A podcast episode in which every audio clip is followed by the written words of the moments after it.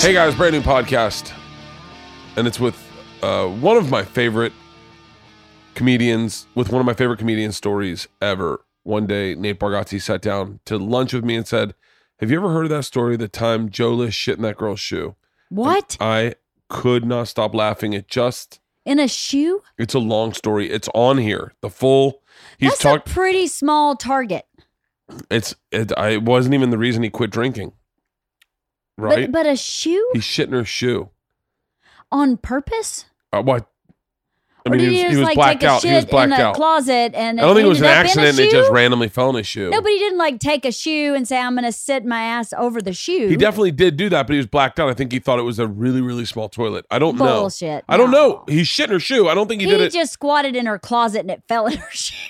he did- There's no way that he intentionally shit in a shoe. I have no fucking idea. I don't know. There's no way he was like, okay, I'm going to sit this right here. You're gonna have to listen to the podcast, Leanne. Oh my God. I think he was blacked out, so he doesn't really remember a lot of his intention. He didn't realize he shit in the shoe until he walked all over her apartment, and shit was caked into his sock.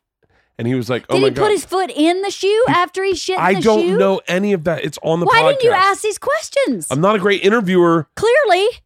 I mean, how did it get on his sock if, if he He's- didn't put it in There the was shoe? shit all over the place. The table was shattered. What's crazy is Did he throw the shit filled shoe at the table? I think he left his shit, shit filled shoe there and just walked out. So he was late for a flight.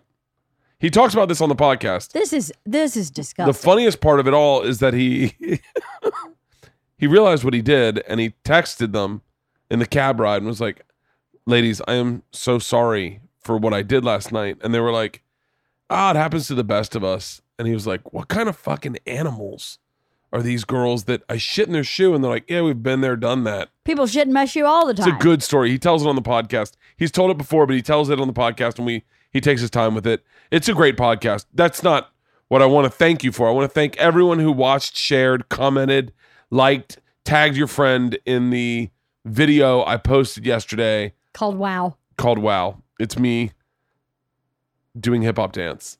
It was brilliant. I was I don't I wouldn't go as far as to say brilliant. I it will was say brilliant. it was totally brilliant. I It was will a say it brilliant was idea. inspired. I've been wanting to do that for a long time. I've been a fan of Delaney Glazer. I have to th- say thank you to Delaney Glazer. Uh, she was awesome. She choreographed all of it. She taught me the dance. She worked with me through the dance. When it got there were parts that were too hard, she made them easier. And uh, she's awesome. So Delaney, thank you from the bottom of my heart. Uh, but it was fun. It was so much fun. I know I'm almost certain I can tell by the way he's texting that Tommy's going to come up with a rebuttal dance. I, kn- I- I- which Oh my God. Is, Is it gonna be a make- dance off? it makes me so fucking excited that he would see something like that and first off think he could do better. But more importantly, that he's going to work at it. That he that he's a grown man and he's going to take time out of his schedule, which is he's got fucking 50 shows in the next month. he's going to work try, oh man, he makes me fuck that I he te- his texts back and forth have been fucking hilarious. Oh my God. It's gonna be two dancing bears. We have t- uh, new Two Bears One Cave comes out I think next week. We're taping it this week, so I'm sure we'll talk about it on the podcast. I can't wait. It Like was really brilliant, actually. It was fu- it was really. fun. I've watched it probably twenty five times. I, I had a lot of fun doing it. Thank you for real for everyone that watched it and shared it. Now, if we can just get it in the hands of Post Malone, I know, then right? that would make me c- feel complete. yeah. If we if anyone knows Post Malone, hit up Post Malone. I was gonna hit out. I, know, I have two friends that are friends with Post Malone. you do? Ethan, Oh, really? yeah, Ethan and Hila are fri are legit friends with Post Malone. Well, then why don't you send it to him and say, "Hey, Eh, I don't want to be like, hey, because that's like that's like someone saying to me, "Hey, man, can you get me on Joe's podcast?" And you're like, I'd rather. you"? It- but Uh, the way, I the think way if you things just, work, the way you, things. you don't think they've seen it? I know Ethan actually has. He commented on it and shared it, but it's that's what I I would never want. I would never want to put anyone in that position Right. to be like leveraging their friendship with a guy who's like a rock star or, what, or rapper or whatever. He's not a rapper. He's a rock star. Yeah. I wouldn't ever want them, but I do want Post Malone to see it, and I would love to see his hot take. And ultimately, I kind of want him to hire me f- to do a dance for his next m- music video. Maybe. Maybe he could dance that dance to his own music. we could do it together. Maybe we could have. I have a lot of big ideas. uh, one of which is getting on America's Got Talent. I know, right? Yeah, Maybe. we got a Maybe. letter. We got a letter today from America's Got Talent. Yes. Should I read it? You should read it. It was pretty It's brilliant. fucking awesome. It made my day. it made my day too. Subject was casting for America's Got Talent. Message was, Hey Bert, I just came across your video on YouTube and absolutely loved it. Thank you. Thank you so much, uh, casting director, who I will not name Yeah. because I don't want to. I No. don't think you get in trouble. You're Don't just name that reaching out. person. Yeah, but thank you so much. Would you consider yourself more of a dancer or a comedian? Which, by the way, is maybe might go on my tombstone. My God, my tombstone. It might be the favorite thing I've ever read in my entire fucking life. Would you consider yourself more of a dancer or a comedian? Hmm, I'm gonna Tough actually put, one. I'm gonna put a pin in that and read the rest of the email first before I answer. I don't want to jump the gun. Was this dance video mainly to promote your tour? Maybe. Mainly? Mainly. I yeah. think solely. I'm the casting director for America's Got Talent and would love to speak to you about our show. Would you have any interest? What's the best number to reach you? Definitely replying. Uh, definitely interested. Definitely. Definitely. But I but the thi- thing that sucks is that it would only be fun for me if they never knew I was a comedian right. and they c- and then I would be on the show and Howard Stern would go, "So, it says here you're a comedian too. How long you been at it?" And I go, "Oh, 21 years." He goes, "Wow, you've been at comedy for 21 years and you're here as a dancer?" I go, "I am. I consider myself more of a dancer than a comedian, really." and he goes, "Wow, h- how's comedy going?" Oh, pretty good. I'm shooting my Netflix special on the 23rd of uh, of November after my Body Shots World Tour. He's like, "Wait, you got a Netflix special? It'll be my second Netflix special." Yeah. Wait, you're on tour? Yeah, 3,000 seaters. It's a pretty big tour. I got a tour bus, but dancing's my primary. I fucking Dancing's my soul. dancing's my soul. Howard, to be dead honest with you, if I could just scrap all that comedy stuff and just stick to dancing, that's where my heart would be at. It's your true talent. Oh, I fucking so badly. but I would never want her to get in trouble I- for that, no. like getting. A, I, and I, I'm not. I'm not For comfortable. doing your job. I'm not comfortable at punking people. Yeah. Yeah. Like I'm yeah. not comfortable at going up and. But that would be so freaking fun. Oh, Would be so brilliant. do you They know, would, they would. You would never make it that do you know far. how many people listen to this podcast Yeah. would lose their fucking mind if they were casually watching America's Got Talent And you with were- their family, and all of a sudden they were like, "Hold on, is that?" Is that Bert? and I was dead serious, breathing hard after my dance, answering questions. Oh, it makes that might be my favorite thing. That's if she did that just to be funny, I am fucking in love with this person. She is. I don't the- think she did it just to be funny. I think she was doing her job. I should. She's doing her job. She's putting Yeah. out the God casting bless net. her for doing God- her job. She's always got her eye out there. Uh, somebody she probably never heard of you. Someone shared it with her and said, "You got to see this guy," and then she probably went, "Well, who is this which guy?" really is leads into my capability of being delusional. Like I have delusions of grandeur about me and who I am and what I can do, yeah, yeah, and that feeds into it so strongly. yeah. Where I go, I literally read that and I was like, wait, am, I mean I am a good comedian, but am I that good of a dancer? I mean, I that I fucking I literally was like delusional going, what if I focus if I focused on dancing the way I do comedy? I wonder. Well, you know, just maybe. Like there I really do kind of own the territory in 46-year-old overweight dad dancers. Yeah, yeah. You do There aren't a own lot that of- territory. Not a lot. No. There aren't a lot of us out there. Maybe you should work it into your stand up. How badass Like would that instead be? of like just coming out and just ripping your shirt off, maybe you could come out and do your little forty five second. I would be pouring sweat for my whole special if I did. No, I'm not saying for 40 your special. I'm saying for your live shows. I will be pouring fucking sweat for the whole show and out of breath for the first ten minutes. I was sweating after Andrew. How many times did I do that? One. I did the first take and I was, or- and they were like, "Do you want to wipe down? Your back is glistening." We went through four towels in four takes. Well, maybe you were detoxing. I'm not. No, I wasn't. Don't fucking do that. just kidding. but thank you everyone who watched that. Body Shots World Tour starts up in San Francisco uh, ne- in a couple weeks, three weeks. Not even. Uh, f- Arizona Celebrity Theater, June or September fifteenth, the twelfth in San Diego, San Francisco, thirteenth in Los Angeles. Two shows, one at, just out of a late show in Los Angeles, then Kaboo in San Diego, and then I'm out to um, the Celebrity Theater in Phoenix, Arizona. And then the tour keeps going. Uh, all the dates are on the video. If you have not seen the video, go to my Instagram. It's at Burt Kreischer. Go to my Twitter. That's at Burt Kreischer. Go to burtburtburt.com. You can get all tickets for all the tour dates, and you can find links to all my um, YouTube and all that stuff. Um, big response to the Jim Gaffigan podcast last week. Yeah. Big, big, big response. I mean, Great. up until that dance video, that was the most viewed video I had. I think of the month was him telling that joke about uh, the doctor's good news, bad news joke. Yeah. You know, Oh, that was a great response. And then the it was like quarter of a million views on YouTube. That's great. So I'm glad you guys liked it. I love Jim. Make sure to check out his special. Look at that. Promoing it twice. Check out his special um story story time. I think it's story time, right, Halston? Story time on on Amazon Prime, on Amazon. Check it out. Um, watch Dave Chappelle's special. Dave Chappelle's getting a lot of shade, but I don't think Dave Chappelle quality time, quality time with Jim Gaffigan. Um, Dave Chappelle's getting a lot of shade, but I don't think he gives a fuck. Because I'll tell you right now, it was funny as fuck. Really? Dave Chappelle's special. Why is he getting is- shame?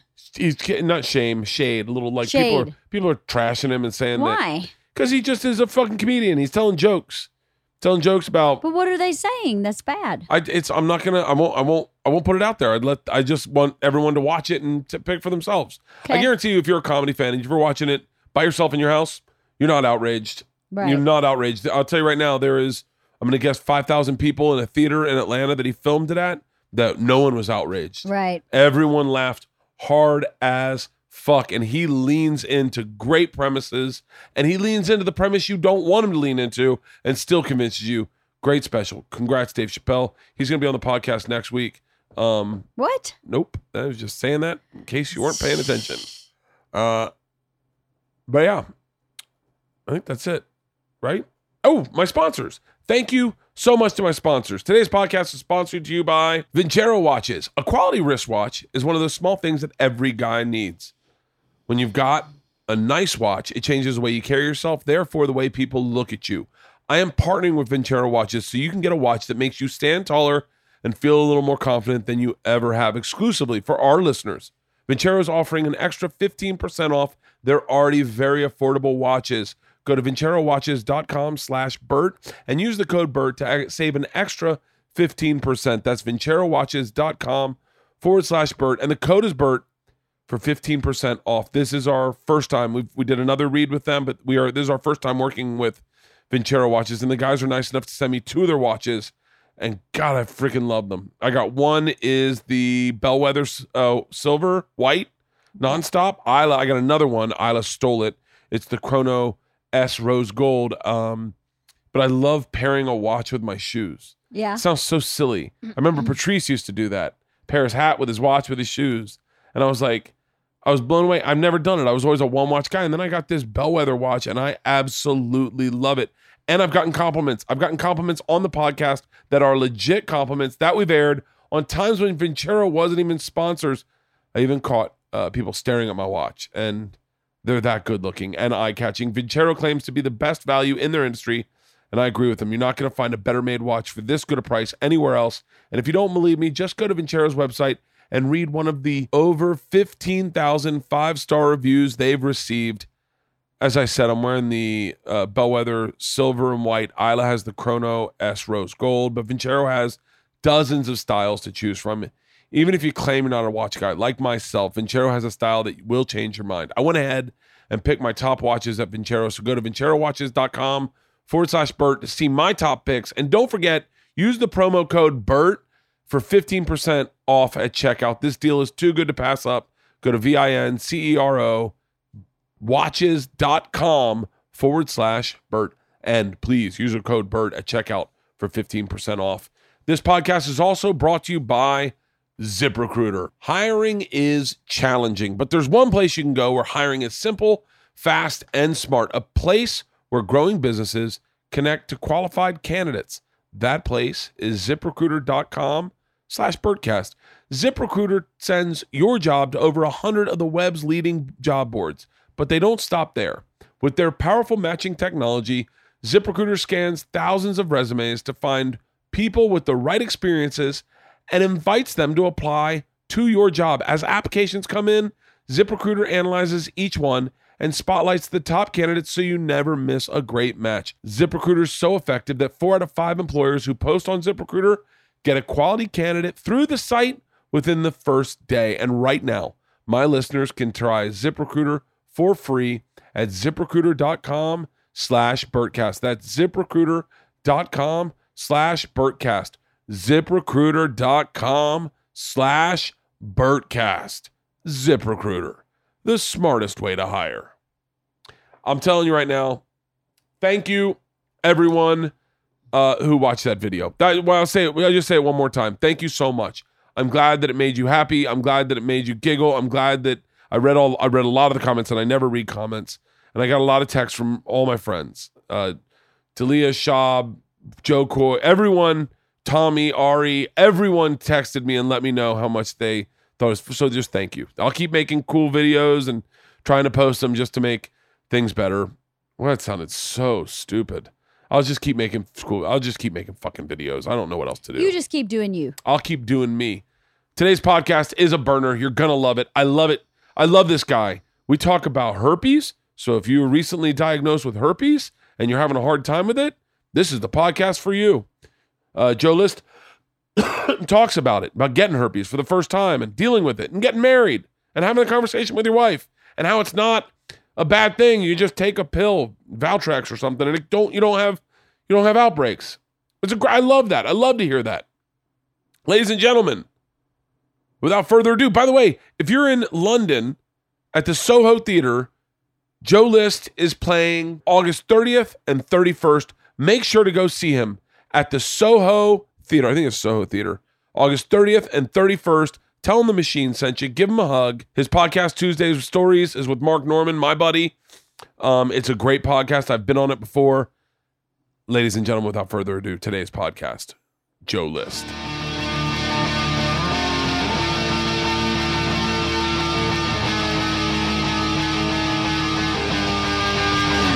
This is Overcast. I feel like it's weird now with podcasts. It's like Robert Kelly. I feel like ninety percent of our relationship takes place on a podcast. My entire are are you recording yet? Yeah. Oh, should I Um, start? no, no, no. We're doing no, it? we're good. Uh, it's funny that it's like very meta to have that conversation on him. no, my I mean my entire relationship with Segura is on podcasts. I feel like It becomes weird. Wait, should I be talking to the mic? Is this yeah, happening? yeah. We're we're, we're podcasting. oh, great. All right. Well, it becomes very strange because then when you have like an argument and stuff, you're like, can we just do this? Not Can we on do, the do air. this publicly? because Bobby likes he likes to have like Oh, um, Bobby likes to shake it up. yeah on I've air. gotten I have gotten in more arguments. I've had more fights with Bobby Kelly in my life than I've had with my wife, I think. oh, that's for sure true with me. Yeah. He's such an interesting, like complicated but like very simple guy. Yes. Uh, he'll probably be hurt by that. You're going to be in an argument with him by this, by calling him simple. I've no, You gotta go I've, got, first. I've gotten. By the way, I've gotten in fight. I, I bet I would argue Bobby Coot would say, "I'm top five fights he's ever been in." Oh, really? Oh, Oh, I want to hear Bobby and about I it. almost got into a fist fight, Oh, wow. That would be interesting. I don't know much about and it your was background. skinny in shape, Bobby. Like, Yeah, but I think Bobby's a tough kid. oh but fuck yes. but he's transitioning into an older man. So now I don't know. I mean, I, do you wonder about this? I've had this conversation a lot before. There's a lot of guys that their thing is they're like a tough guy. That guy was a kung fu, whatever, and he's Yeah. a tough. But sometimes you're like, yeah, but now he's 60. Not that Bobby's 60, yeah, but you're like, how long does that training and toughness last? I think forever. Really? Yeah, I, there's. I mean, there's a lot of. Yeah, well, because I, look at men that are sixty and I go, uh, yeah, I wouldn't fuck with them. Yeah. I mean, I wouldn't fuck with any person because I, uh, Yeah, that's me too. yeah, I don't I have, I got nothing. Bobby was a legit tough kid growing up. Yeah, I think so. I think he got, you know, you know, abused and whatnot. We were Bobby's not gonna like that I'm telling this story. We were I don't think he's gonna like any of this. he'll like it. I think you called him simple, which is gonna be he's gonna be dude. You No, think he's a I'm very he's simple? a simple guy. He wants he, dude, all he wants really at the end of the day, all he wants is to take care of his wife and his son, make a fucking fort every now and then. yeah, and like- eat. He wants to eat. He wants to eat. Yeah, I we're mean, done. like in general, you want to. I can't really say much to that, but You got. to I mean, I mean, in life, you have to.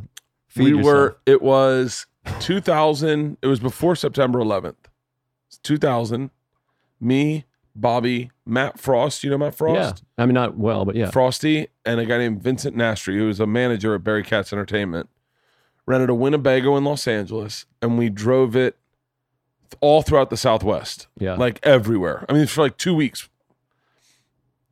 And s- towards the end of our trip, by the way, I haven't, I didn't do anything on this trip at all. yeah. Like I had money at the time, so I was I would just throw money at anything I didn't want to do with. right. And one of the things I didn't want to do was drive. I didn't want to drive. I just wanted to drink. Yeah. So I never drove at all. I never drove one bit. Okay. So,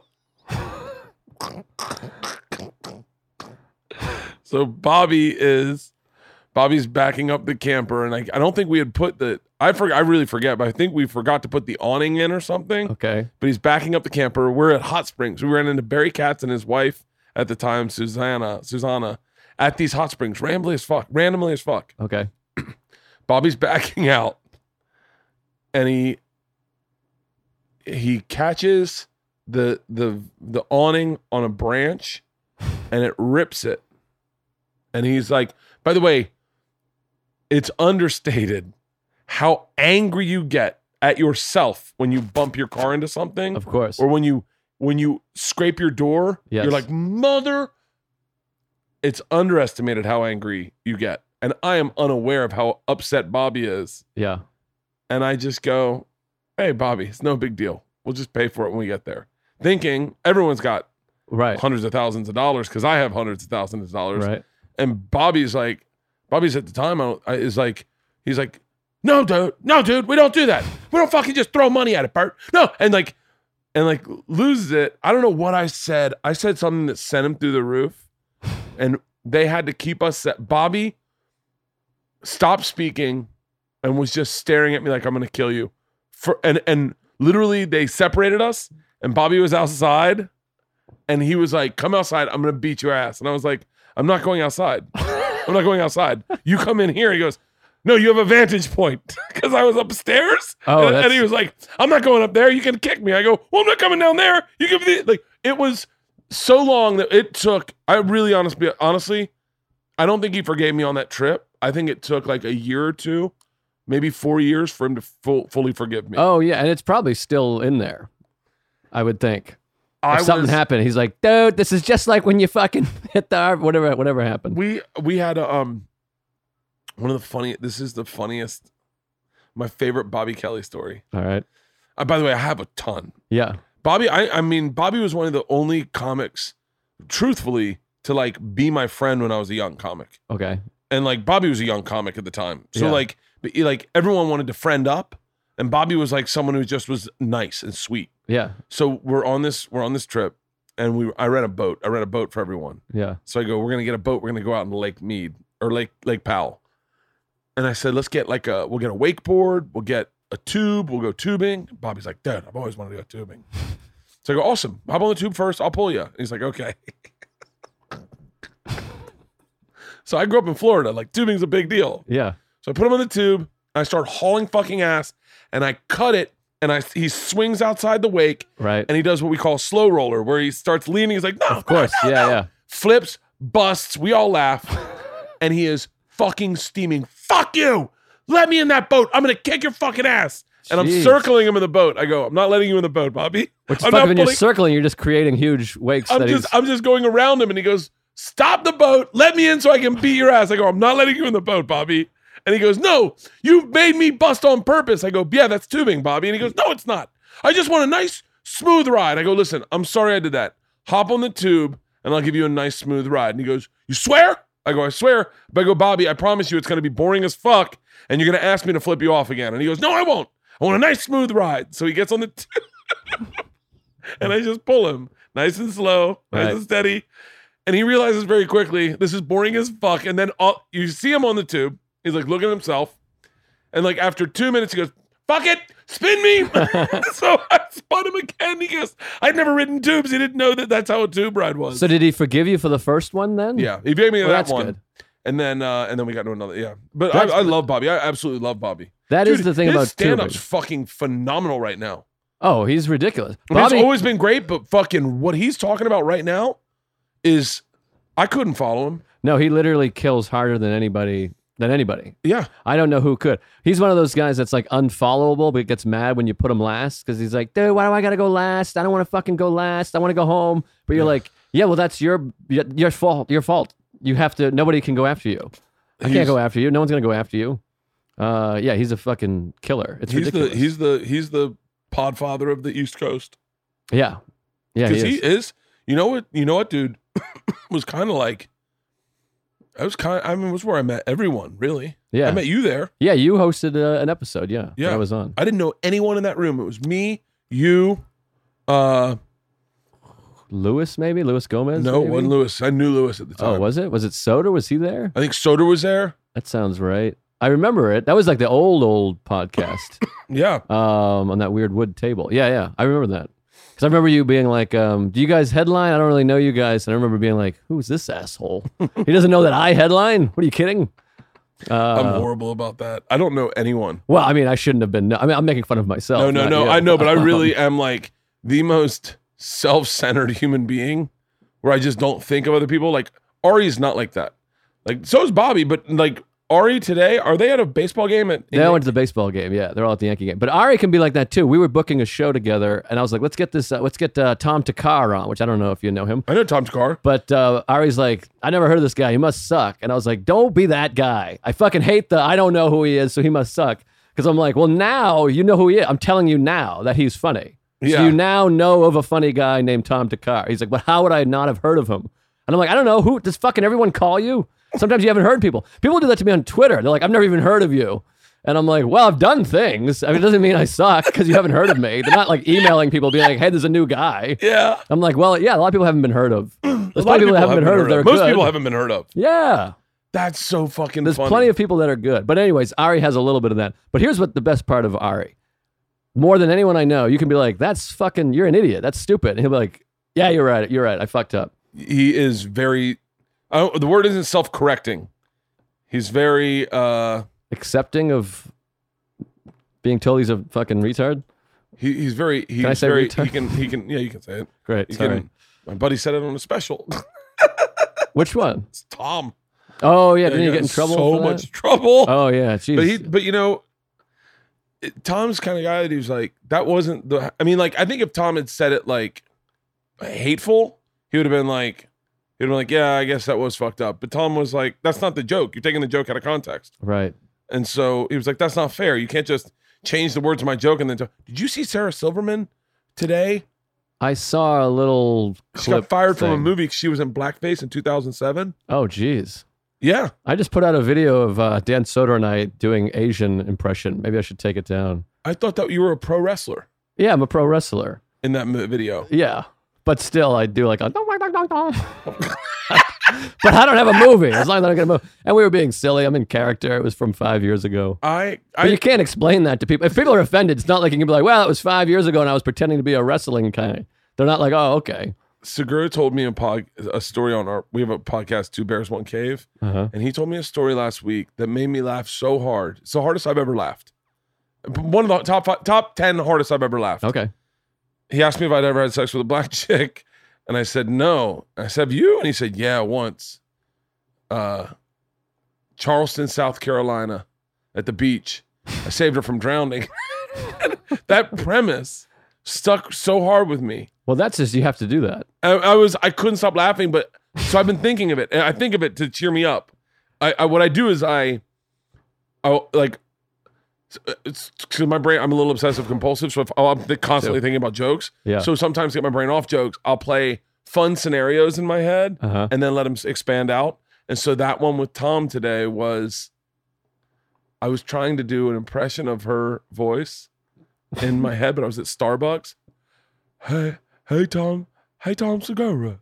I was trying to do impressions of her voice, and I was going, wait, is that racist? I don't think so. If you caricature a person of color, no, that's not racist. No, I don't think so. If you just if you if you're like, i- what's racist when you do a voice is when you go and then Barack Obama said, "Hey man," like you're like that doesn't even, somebody sounds. yeah, Like. an inaccurate Yeah. voice. Yeah. I mean, there's Do you lots ever of things worry that are about that racist shit with with that. stand up? I worry not with stand up because my stand up doesn't really have that, but podcasts for sure. Yeah, I worry Oh. about it. I mean, that's all I do is worry about it because I've said horrible things and we say horrible things. I've said much worse. Really? I'm sure. Oh, great. I'm sure. I think about Mark Norman said the worst. Yeah, well, I'm on the show with them. Um, but we do a lot of like, I mean, Bobby Kelly's podcast, too, and it exists when I was drinking. So I was where, and it was Wait, a were few you years drinking ago. when I met you? I don't know. I don't know. That was right in that area, I think. We never drank together We're though. definitely talking about your drinking. uh, sure. The hardest, one of my favorite moments in life. Nate Bargatze and I are sitting. uh, You know, you know this already. I think so. Nate yeah. Bargatze and I are sitting in Tennessee. We're Yeah. with Ari, and Ari's talking about you. And I said, you know, I don't really know Joe. Yeah. And Nate goes, You don't know Joe? And I said, No. He goes, You ever hear that time Joe shit in that girl's shoe? I went, Huh? I, I got so excited. I got so excited. I was slapping the table and I was like, This is what my life is about. This is why I love what I do. Is that you just said that. And now I know I got good stuff coming my way. I appreciate that. That makes no. Well, Nate enjoyed it the most. I mean, Nate was with me that night, and then when I told him what had happened, he was. It's the hardest I've ever heard anybody laugh. I was on the plane like covered in shit, and it made me feel better that Nate was just like cry laughing. And Nate is a really, like, Nate's a, obviously a great joke writer, but he's such a great story storyteller. Yes. When he tells a story, he does it the way an old Southern man would do it, Yeah. where he takes pause where needed. yes. And when you go, when you called the girls, you're like, listen, I think I might have shit in your shoe. And they're like, it's not that bad. And you stopped and you went, wow, these girls must be savages. that was like, literally what I thought. I, te- I, I texted and I was like, I want to kill myself. I'm so sorry. And she's like, Oh, you were fine. And I was like, These girls are fucking animals, man. Like, these girls party. I These girls still party. I, I- shit in her shoe. And I- she's like, hey, man, it happens. I really was like, Wow, like, Jesus Christ, like. But that's the I got saved by the fact that they were like 22 years old. Like if they were in their 40s, like I would have been, I would have been sent to jail or had my dick cut off or something. But they were like 22, fresh out of college. But they did not realize because then what happened was I flew across the country, took my phone off Wait, airplane wait, mode. wait, wait. Start, start it a little Should I bit. start Just at for the beginning? anyone who Sorry. doesn't know the story, this is one of the hardest I've laughed. I Okay, laughed in a sorry. restaurant at Nate Bargatze telling me the story about you. I've heard you tell it on Rogan. I told it on Rogan, yeah. So I feel bad because I, I don't want people tweeting at me being like, "We already No, heard this." no, you no, no, piece no. of I'm shit. fucking make you tell this story. All right, great. Well, it was like I was like, first of all, I was like in like I was post breakup, so I was in that like sad mode where I was like, I'm never gonna meet anyone. I hate myself. I'm a piece of shit. And then I kind of liked this girl that worked at Caroline's. She was like a door chick or whatever that I would chat with. And so I was trying to like, you know, hook up with her, but I'm a fucking idiot. I don't know how to hook up or whatever. So I was like, well, I'll go drinking after the thing, after the show. But I got shithoused like way too early. And uh, I was at some bar. I was at a bar show like two hours before I met up with her. And you ever have that moment when you're on stage and you're like, I'm fucked up right now. No, I don't get, but I don't drink a lot uh, before I go on stage. Oh, well, I, I'm a weird, I'm an anomaly with drinking. We're going to talk about that because I want to talk about your drinking. But remind me also when I say I'm coming to a lot of realizations about my drinking because I'm not really drinking right now, okay. but I'm an anomaly with everything about drinking because I like being hungover more than I like being sober. Interesting. Yeah, I, it'd be, I think it, I don't know if it's my blood sugar or if my brain has, f- in a fight or flight kind of way, has been trained so much that it's time to go to work. We don't feel well. Let's flood them with serotonin. If when I'm hungover, my brain just goes, that's its natural reaction. Goes, we're getting through this, buddy. We got this. I'm gonna. Fl-. I Interesting. write jokes so good hung- hungover. I drank. Well, I drank last night and the night before that, but I, other than that, I haven't drank for like 15 day, 20 day, 10 days, Okay. whatever. And so I'm not really counting it, but um, I didn't drink the other day, and I, I wrote a joke so quick, Yeah. like just like out of nowhere, out of nowhere, I went. And by the way, I'll tell you the joke. It's a pretty good joke. Uh, Halston, maybe we're gonna take this out. I don't know, but uh, That's it's funny. a good joke, right? Out of Yes. nowhere, I wrote that. Out Yeah. of fucking nowhere, I went. Huh, that's odd. Hungover brain. Keep going. You guys are drinking. okay. Um, I, I've, I have thoughts on that also, but I guess we could swing back around. Yeah, we'll here. swing back. I want because I want to talk about your quitting. Okay, drinking. great, yeah. Um, but anyway, so I was like fucked Hold on one up. second. I'm sorry. It's my daughter, and I'm Oh, only shit. afraid that something's take going it. on. No, What's take up, it. baby? So we are meeting Sandy at Staples to buy school supplies. I mean, at Target to buy school supplies. Great. Okay. Okay. We just got out of the orthodontist. It was a long one. They had to do uh, X-rays on Isla. Okay. Okay. Listen, I'm in the middle of a podcast. It- I, Oh, I'm sorry. I saw Sorry. Georgia's phone, and I just answered it, thinking she's on a fucking bus somewhere. Maybe you're not funny. I love you. Bye. My daughter just got on a fucking s- bus, and we lo- we fucking had a big fallout about my daughter taking the bus by her, like just getting on with some friends and going to Pasadena. Oh, I jeez. was like, nah, this stuff fucking doesn't happen. Oh, my anyway, God. I apologize. Keep no, going. no, that's all right. I enjoyed it. Um, oh, so anyways, I was like fucked up, and then I went to Caroline's to meet up with Nate and this girl and her friend, and I was already shithoused. Then we started drinking at Caroline's. Then we went to Barcelona Bar. Do you know Barcelona Bar? Uh-uh. It's a great bar. It's in New York. It's on Eighth Avenue. It's a shot bar where they like it's the whole specialty shots, and they do all these themed shots. Like they do like a Full Metal Jacket. And they give you like a helmet, and he starts being like, "Shh, "Get down and give me twenty, you piece of shit, fucking fat, whatever." Yeah. and uh, they do like that kind of stuff. There's a Harry Potter where they shoot fire. It's a whole thing. Um, so we went there and just started doing all these shots and stuff. And I was like in a fucking, I was hammered, like close to blackout. The next day, I was flying to Seattle to do the Seattle comedy competition, which is a month long. I had a month long cross country trip the next morning, but you know, I liked this girl, whatever. So I just kept, well, you know, once you get going, you can't Yeah. stop. Like I didn't have the thing of like, let me go to bed. Yeah. So then my friend bartends, my friend Jason Canner, he's a bartender at, or I know was a Jason bartender. Canner. Yeah, yeah, you know Canner. He's Yeah. been on your show. Yeah. So he used to bartend at the 13th Step, ironically. And, um, so they're like, let's go down there. There's some people down there. So we go down to that bar, and I don't remember the cab ride. I just remember going there, being like, I'll have one, and I don't go, whatever. So the next thing I remember, I played a little beer pong. Louis Katz was there, Nate Bargatze. And then I was like at the bar with this girl. And I guess I kept saying, You hate me. I was like, You fucking hate me. That's like my, that was my go to.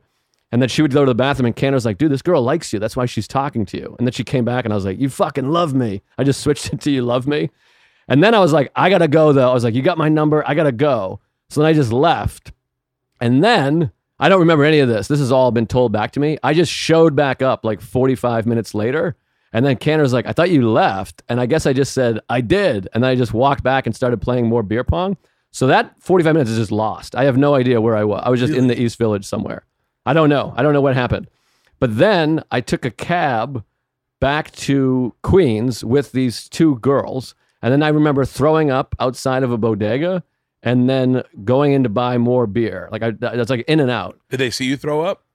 I don't know. I was just th- throwing up on the wall, and then I got like a six pack of Heineken. And then I remember sitting on the couch with like a beer post throw up. Then I wake up.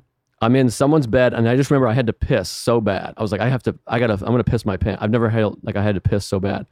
I found the bathroom. I pissed for like three minutes, and I'm had that feeling of like I'm. I don't know where I am, and I don't know what happened. I couldn't find my glasses or my pants. So I piss. I'm like, thank God I didn't piss the bed. That could have been really bad. So then I walk out. I look in the living room, and they had a living room table that was just like shattered, like someone had fire laid the table.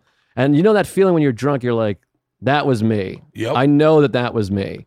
And then it started to be weird because no one was there, and I felt I just had that air of like something's off. And then I went into, I started walking to the kitchen, and I saw footprints of feces, just like shit strewn everywhere. And it kind of followed back into her bedroom. And there was a big puddle of piss and a sneaker, like a high top sneaker with like a spiky shit sticking out of it. Like I shit in her sneaker. And then it like a lot of it went elsewhere. And then I like picked up my foot and my sock was just covered in shit. And I had just walked around with shit everywhere. And then I look at the clock and I'm like, my flight is leaving in like 45 minutes from like JFK. It's a cross country flight. And this is in Astoria. So it's like a 40 minute ride. So I called my best friend in Seattle who was going to pick me up at the airport. I was like, I don't think I'm going to make my flight. I just shit in a girl's shoe. And uh, I hadn't packed, by the way. I had no clothes or anything. So then I just went, I started trying to like scrape up the, I was like, let me clean up the shit. That would be the nice thing to do. I'm trying not to throw up right now. It's fucking gross. I mean, dude, it was a, like a wet shit just sticking out of a sneaker. But the fact that that's amazing is I got it in the sneaker mostly. Yeah, that's a really impressive. Yeah, I, th- I think I thought it was the toilet. That's what I think. I'm sure. I, um, so, anyways, there was shit everywhere. So then I started like trying to wipe it, but it was like really on there. It was like caked in. It had dried a little bit, you know? So I was trying to get it and I picked up a few of the big clumps with my sock and then kind of flipped it inside out, you know? Like, and then threw it in there like kitchen trash. So it's like barely cleaned up. It's still in the kitchen. And then I was like, I just gotta go. I gotta get out of here. So I cleaned up as much as I could, the big pieces, but there was definitely shit still caked on the kitchen floor and shit. And so then I hopped in a cab. I ran home, grabbed all whatever clothes I had, just stuffed it in. Were the you suitcase. close to them? I lived like a few blocks from them. Yeah. Okay. Luckily, we're neighbors, so that's good. And then uh, I jumped in the cab. That's when I texted. them. I was like, "I'm gonna kill myself. I'm really sorry." And they were like, "Don't worry about it. It's no big deal." And I was like, holy, fu- oh, okay, great. So that part was like kind of nice. Then I missed my flight. They put me on a flight to Boston. I had to fly to Boston to get to Seattle. Then on the layover is when I realized I called Nate. I was telling him the story in Boston. I was like, I'm in Boston right now. I missed my flight. I'm covered in shit. I didn't realize I was covered in shit. I just thought I shit everywhere. And then when I was on the plane and I literally crossed my leg like this and just saw there was shit all the way up my pant leg and it was on my actual like ankle. And I just Oh. slowly put my leg back down and kind of opened the vent and just was like, all right. And luckily it's Boston to Seattle. So it's like a 3,000 mile flight yeah. then I landed, and because of the delay, like I, la- I was like showtime. Like I got picked up at the airport and went straight to the first night of the contest. Did the show, hadn't showered, did the show with shit on my leg. Came in first place that night, which was pretty cool. Really? Uh, yeah, yeah, that was pretty exciting. And then I came off, I went back to my friend's house, showered, and I had to like literally pull shit out of my leg hair. And I just sat in the shower for like half hour, started crying, and I just was like, Started I gotta- crying? Yeah, oh dude, I was crying. I was covered in shit. I was like, I am a piece of shit. I have pieces of shit. Literally. I was trying to like cram little pieces of shit down the shower drain. oh my god. I mean, it was horrible. I felt so bad. And then when I land, oh, so that's when I landed. I took my phone off of airplane mode, and that's when I got the text being like, "Holy shit, we had no idea how bad this was." And it was like, "You owe Beth a new pair of Nikes." Um, so then I ended up writing her like this long, long Facebook message, which I still have somewhere. I mean, it's on my Facebook Messenger. Um, and then uh, she was like, "It's cool. Like, I hope you never get that drunk again. Yada yada." And I sent them a birthday card with three hundred dollars in cash in it, with like another apology. so wait, did you what? What was the? When did you shit in their shoe? Do you remember? Well, here's the thing that's crazy. So they didn't know about it. So it must have been after they had left. Like they went to work, they have jobs. So like this is the craziest part of the whole thing to me. It wasn't like four in the morning. I shit in the girl's shoe at like ten thirty a.m. or whatever the fuck. It was like daytime. like people were at work, and I was just like, "Ugh." I think. I mean, like I don't exactly know. Like I blacked out. It was probably like three or four when we were hanging. But like I said, like they weren't aware of what had happened, so they must have already have left. So maybe they- between like eight and ten a.m. I took a big shit. That's and was and so then did you quit drinking then? no, I drank that night. Like that that night, I remember think. I mean, this is like alcoholic. This is like a you know. I like that night. I remember like, well, I'm not going to stop drinking, so I might as well. I drank that night. I was like, I'll have a couple beers tonight with shit still on my leg from the previous At night. the at the show. yes, and I kept drinking for another like couple years after that, two full years after that. What was your what was your like you you I mean I I I I've, I've, I've, I've never shit in it, but I've definitely pissed on someone's table. Well, that was the thing for me. Like all my friends were fuck ups too. We're all drunk comedian Yeah. idiots. So I called a good buddy of mine who I think doesn't want to start there, but I told him and he was like, Oh, I've done that like six times, dude. And I remember like, all right, all right, okay. And Yeah. then Nate was laughing so hard. Nobody was like, Hey, then this is fucked. Like you're a fucking psychopath. Like you gotta stop drink. Nobody was there to like help me. I was, but I wasn't calling sober people. In those moments, you don't call people that are like sober because they're gonna be like a bummer about it. Yeah. You call other drunks that are like hilarious. I love it. Yeah, and part of you has to go, this is I'm a comedian. This is what I do. Yeah, yeah, exactly. But I had never pissed my pants before because I know a lot of guys that just piss their pants all the time, which is crazy. I've never pissed my pants. I but I I got I got I one right after I graduated college, I got really fucking wasted at an ex girlfriend or at a girlfriend's house, her parents' house, ate a joint, got stuck in their cupboard, got put in bed, and got woke up in the middle of the night by her dad as as I was pissing on their dining room table. Oh, yeah, and then that's when he bad. woke me up, apparently I uh, David blamed the tablecloth, just Oh, that's ripped fun. it out, and then laid in my own urine and covered myself and went back to sleep on the table.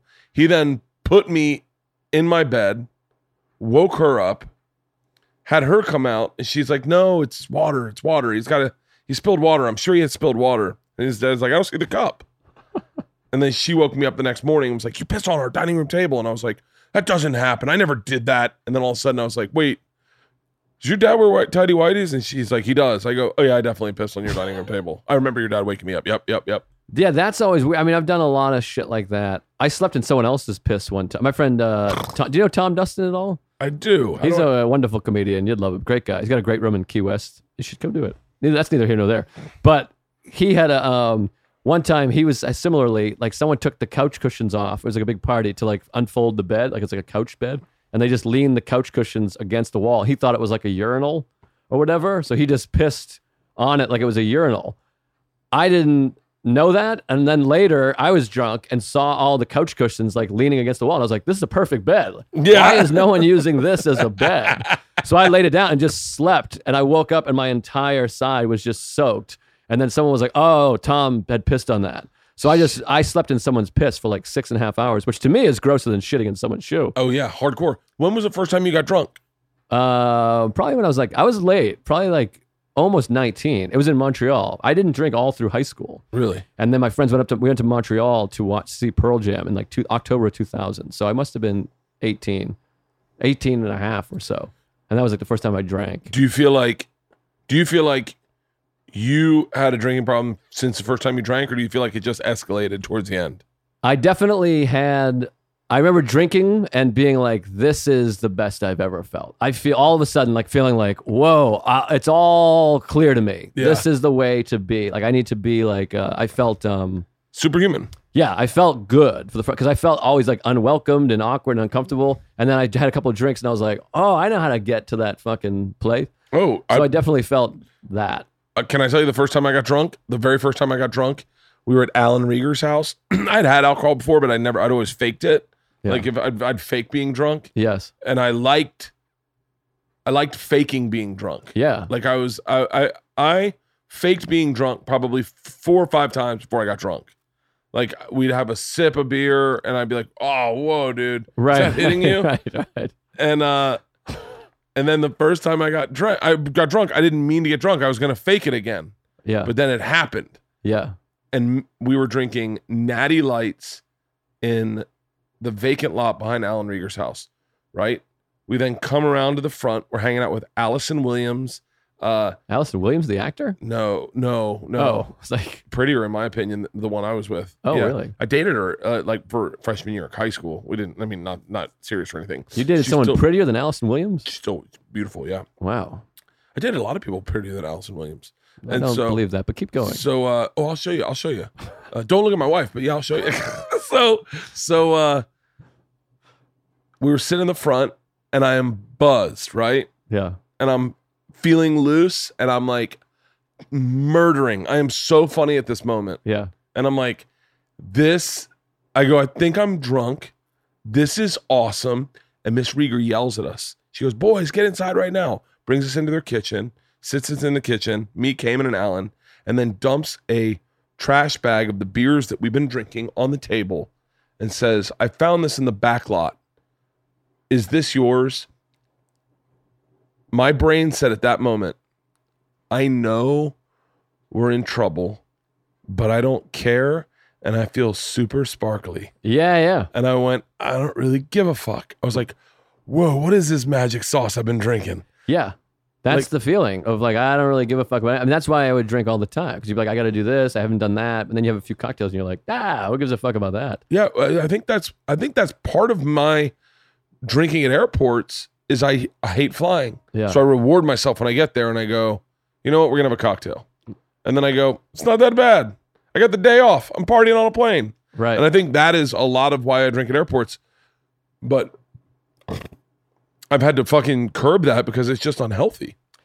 yeah. It's really, yeah, it's not good. Alcohol is really unhealthy for you. Yeah. Yeah. Well, Oh, I don't, no. it's, I feel weird because I'm like, I don't want to be here being like, yes, it is, Bert. I'm here to, No, you, I I'm don't here give to help a you. fuck. No, Uh, but no, yeah, it's bad. Well, it's a depressant, first of all. And then it's bad for, of course, your liver and all your organs, all that shit. did um? I mean, drinking heavily. I know one drink and whatever, in moderation, blah, blah, I, blah. well, and uh, I don't. I'm not a moderation guy. yeah. Neither. I don't have I've that never been thing. a moderation guy. I don't understand how people do that. No, I, st- I talk about that all the time. Like I still don't like in the summer. I was on the beach yesterday.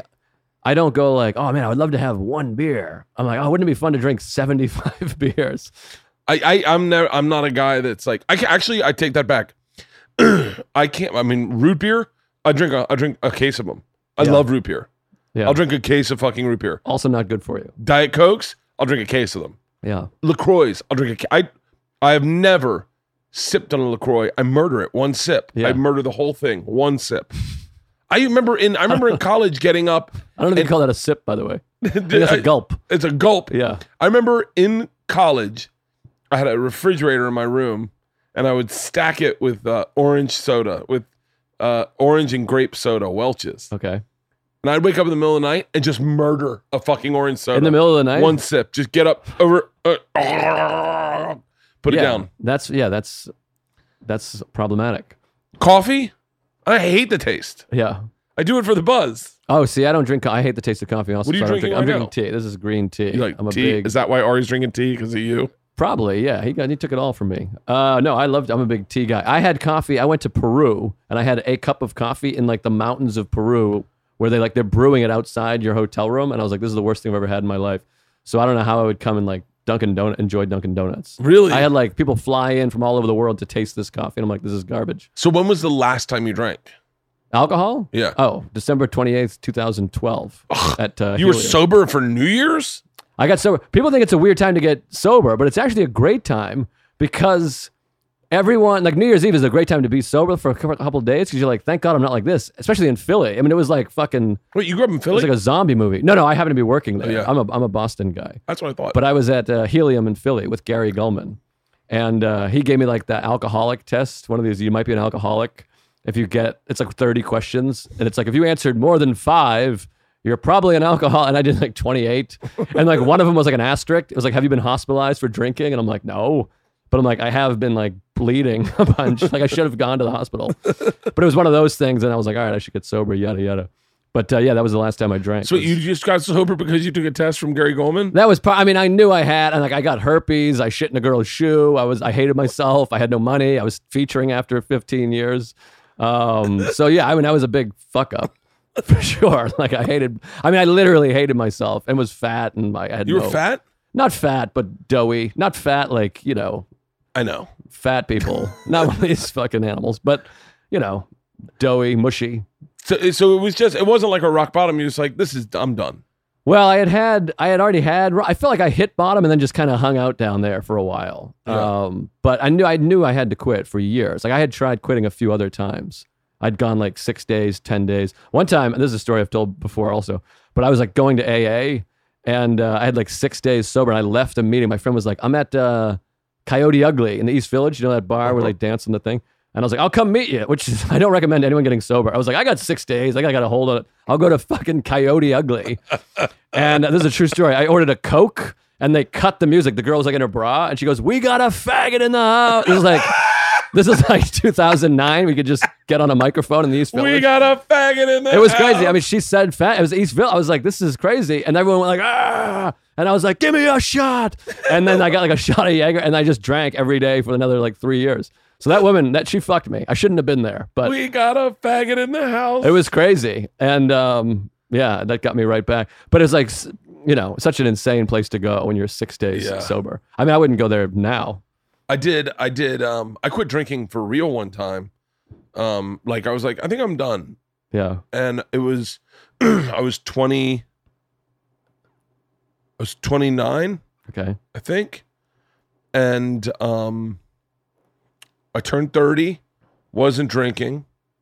It was probably I think it was like eight months, and uh, not really working a ton, Yeah. you know. But like I had money from TV, and I went to Italy with my wife, and I have really bad flight anxiety. I've always had a big fear of flying, and on the ride there, on the flight there, there was really bad turbulence. I tried everything. We played cards. I talked to her, and when we got there.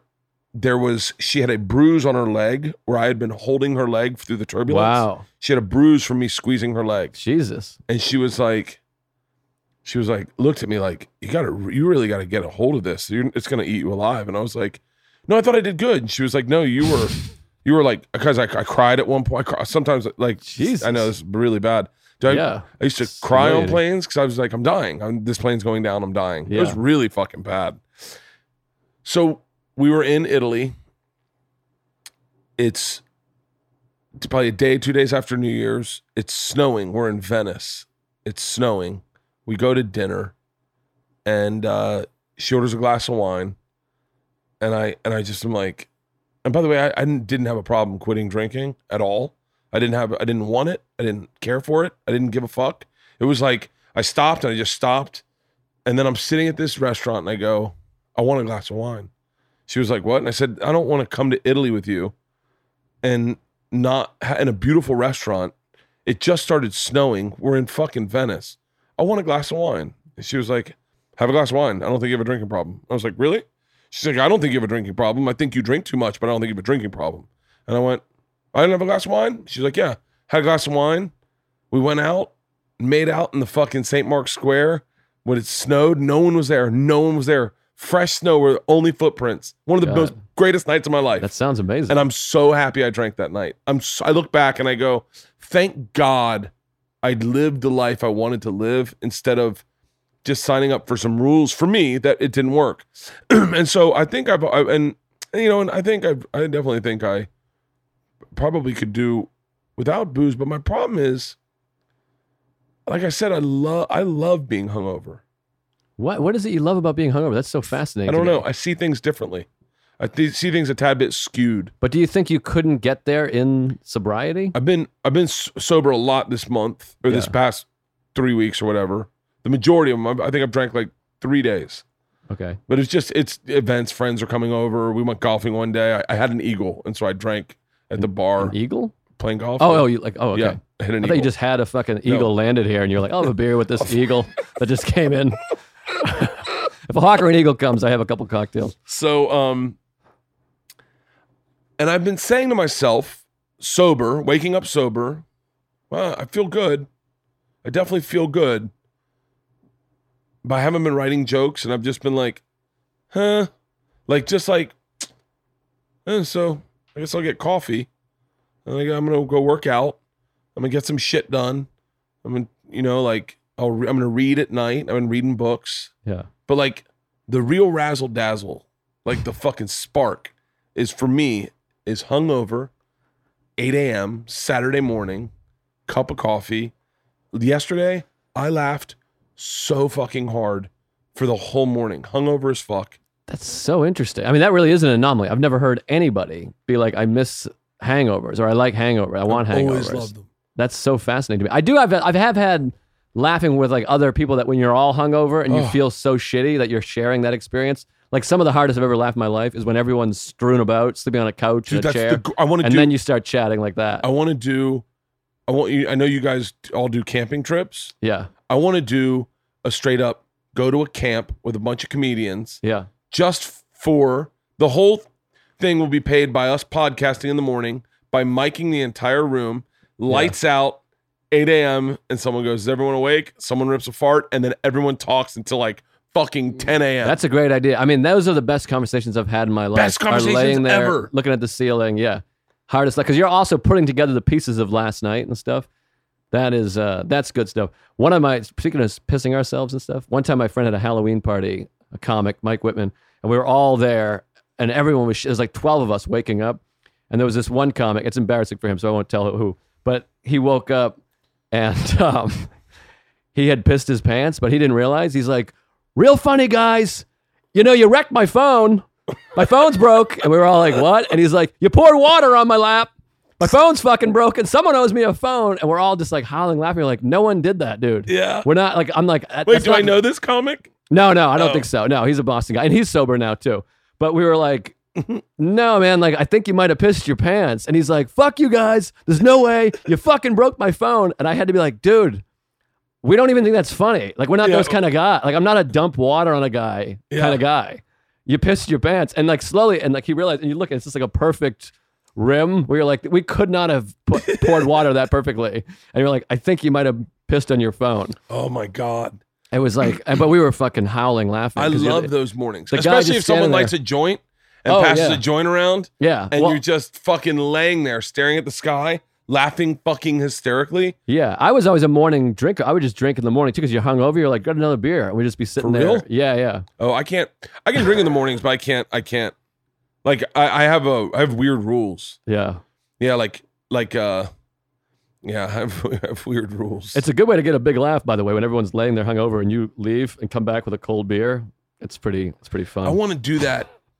Do you think you could do? Do you think you could go and drink for a weekend, and come back, and stop again? Uh, I mean, I could. I wouldn't want. To me, it would be so uh, heartbreaking to me to like start counting days again. Like you had to have so Oh, you, much. you count your days. I mean, I did. I mean, now I don't. Now I count years, but just I like the idea of not. I mean, I don't know what would happen in that weekend.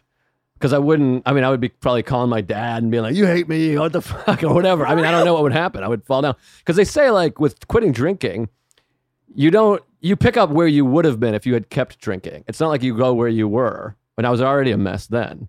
What do you mean So, pick like- up? What do you mean? Like, if I started drinking, I would drink the way I would drink if I had continued to drink this whole time. Like, you Really? meet yourself where you would have been. Really? That's what I've heard people say before. Do you go to AA meetings? I do. For real? Yeah. What are those like? I, I don't want to talk too much about because people take this shit very seriously. Oh, oh, never like mind. I don't mind t- talking about it, but like it's like tradition to not talk about it on um you know, Podcasts? on on podcasts and radio. Podcast isn't in the um isn't in the actual But you're book not supposed because to. there's You're no not supposed podcast. to talk. It's the anonymous yeah, you're not supposed part. to. Get, I guess because what happens is if you talk about it and then um you kind of start drinking again, people are like you can point to it. See this guy? He said he was in AA and it doesn't work. So I think you're supposed to keep it. Oh, I think there's old school people that are like, even saying you're in AA, people get fucking serious about. really? I like to say because people that are sober want to get sober, they might be like, oh, this guy does it. To me, Dude, it's like, I- um, if you want to get it's attractive. sober and you're listening to this, get sober. yeah, get sober and you and go to AA. It's great. But yeah, I try not to get too much talk about it too much because people, I've got people that are like mad. They get people take it serious. Really? I mean, I take it serious, but I don't, I don't give a shit about that part of it. But there's other people like Marin will talk about. People will talk about it a bit. Um, but I go and I love it. It's great. That's awesome. Yeah, it's fun. What was it like getting herpes? Uh, it was a bummer, man. it Really? was a bummer. Not to uh, No, no, no, borrow from the no. I dude. Uh, thought I thought I got genital warts once, and it put me I've had that too. in a spiral I've never been in in my life. It was the worst I've ever been. I had to go to like, I, I went to I this and I'm I don't I'm people go I'm a hypochondriac. I'm definitely a hypochondriac. I don't think people understand how real hypochondriacs. think no, I have things that. are? Yes, I have this. I'm the same way. It's a problem. It's a real. It's not. It's I, everyone throws that around the way they were, throw around the word pervert.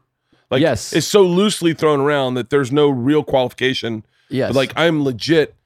I had a one night stand and I woke up the next morning believing I had gotten there. Uh, the guy I worked with was a gay guy and he gotten something. yeah, We worked at Barnes and Noble. This was before computers were as big as they are, and we went and took out the medical journal and started looking up venereal diseases. And then that afternoon, not knowing anything about how genital her genital warts work, I believed I got it within 24 hours that they had just Yeah. shown up. And I was like, I got.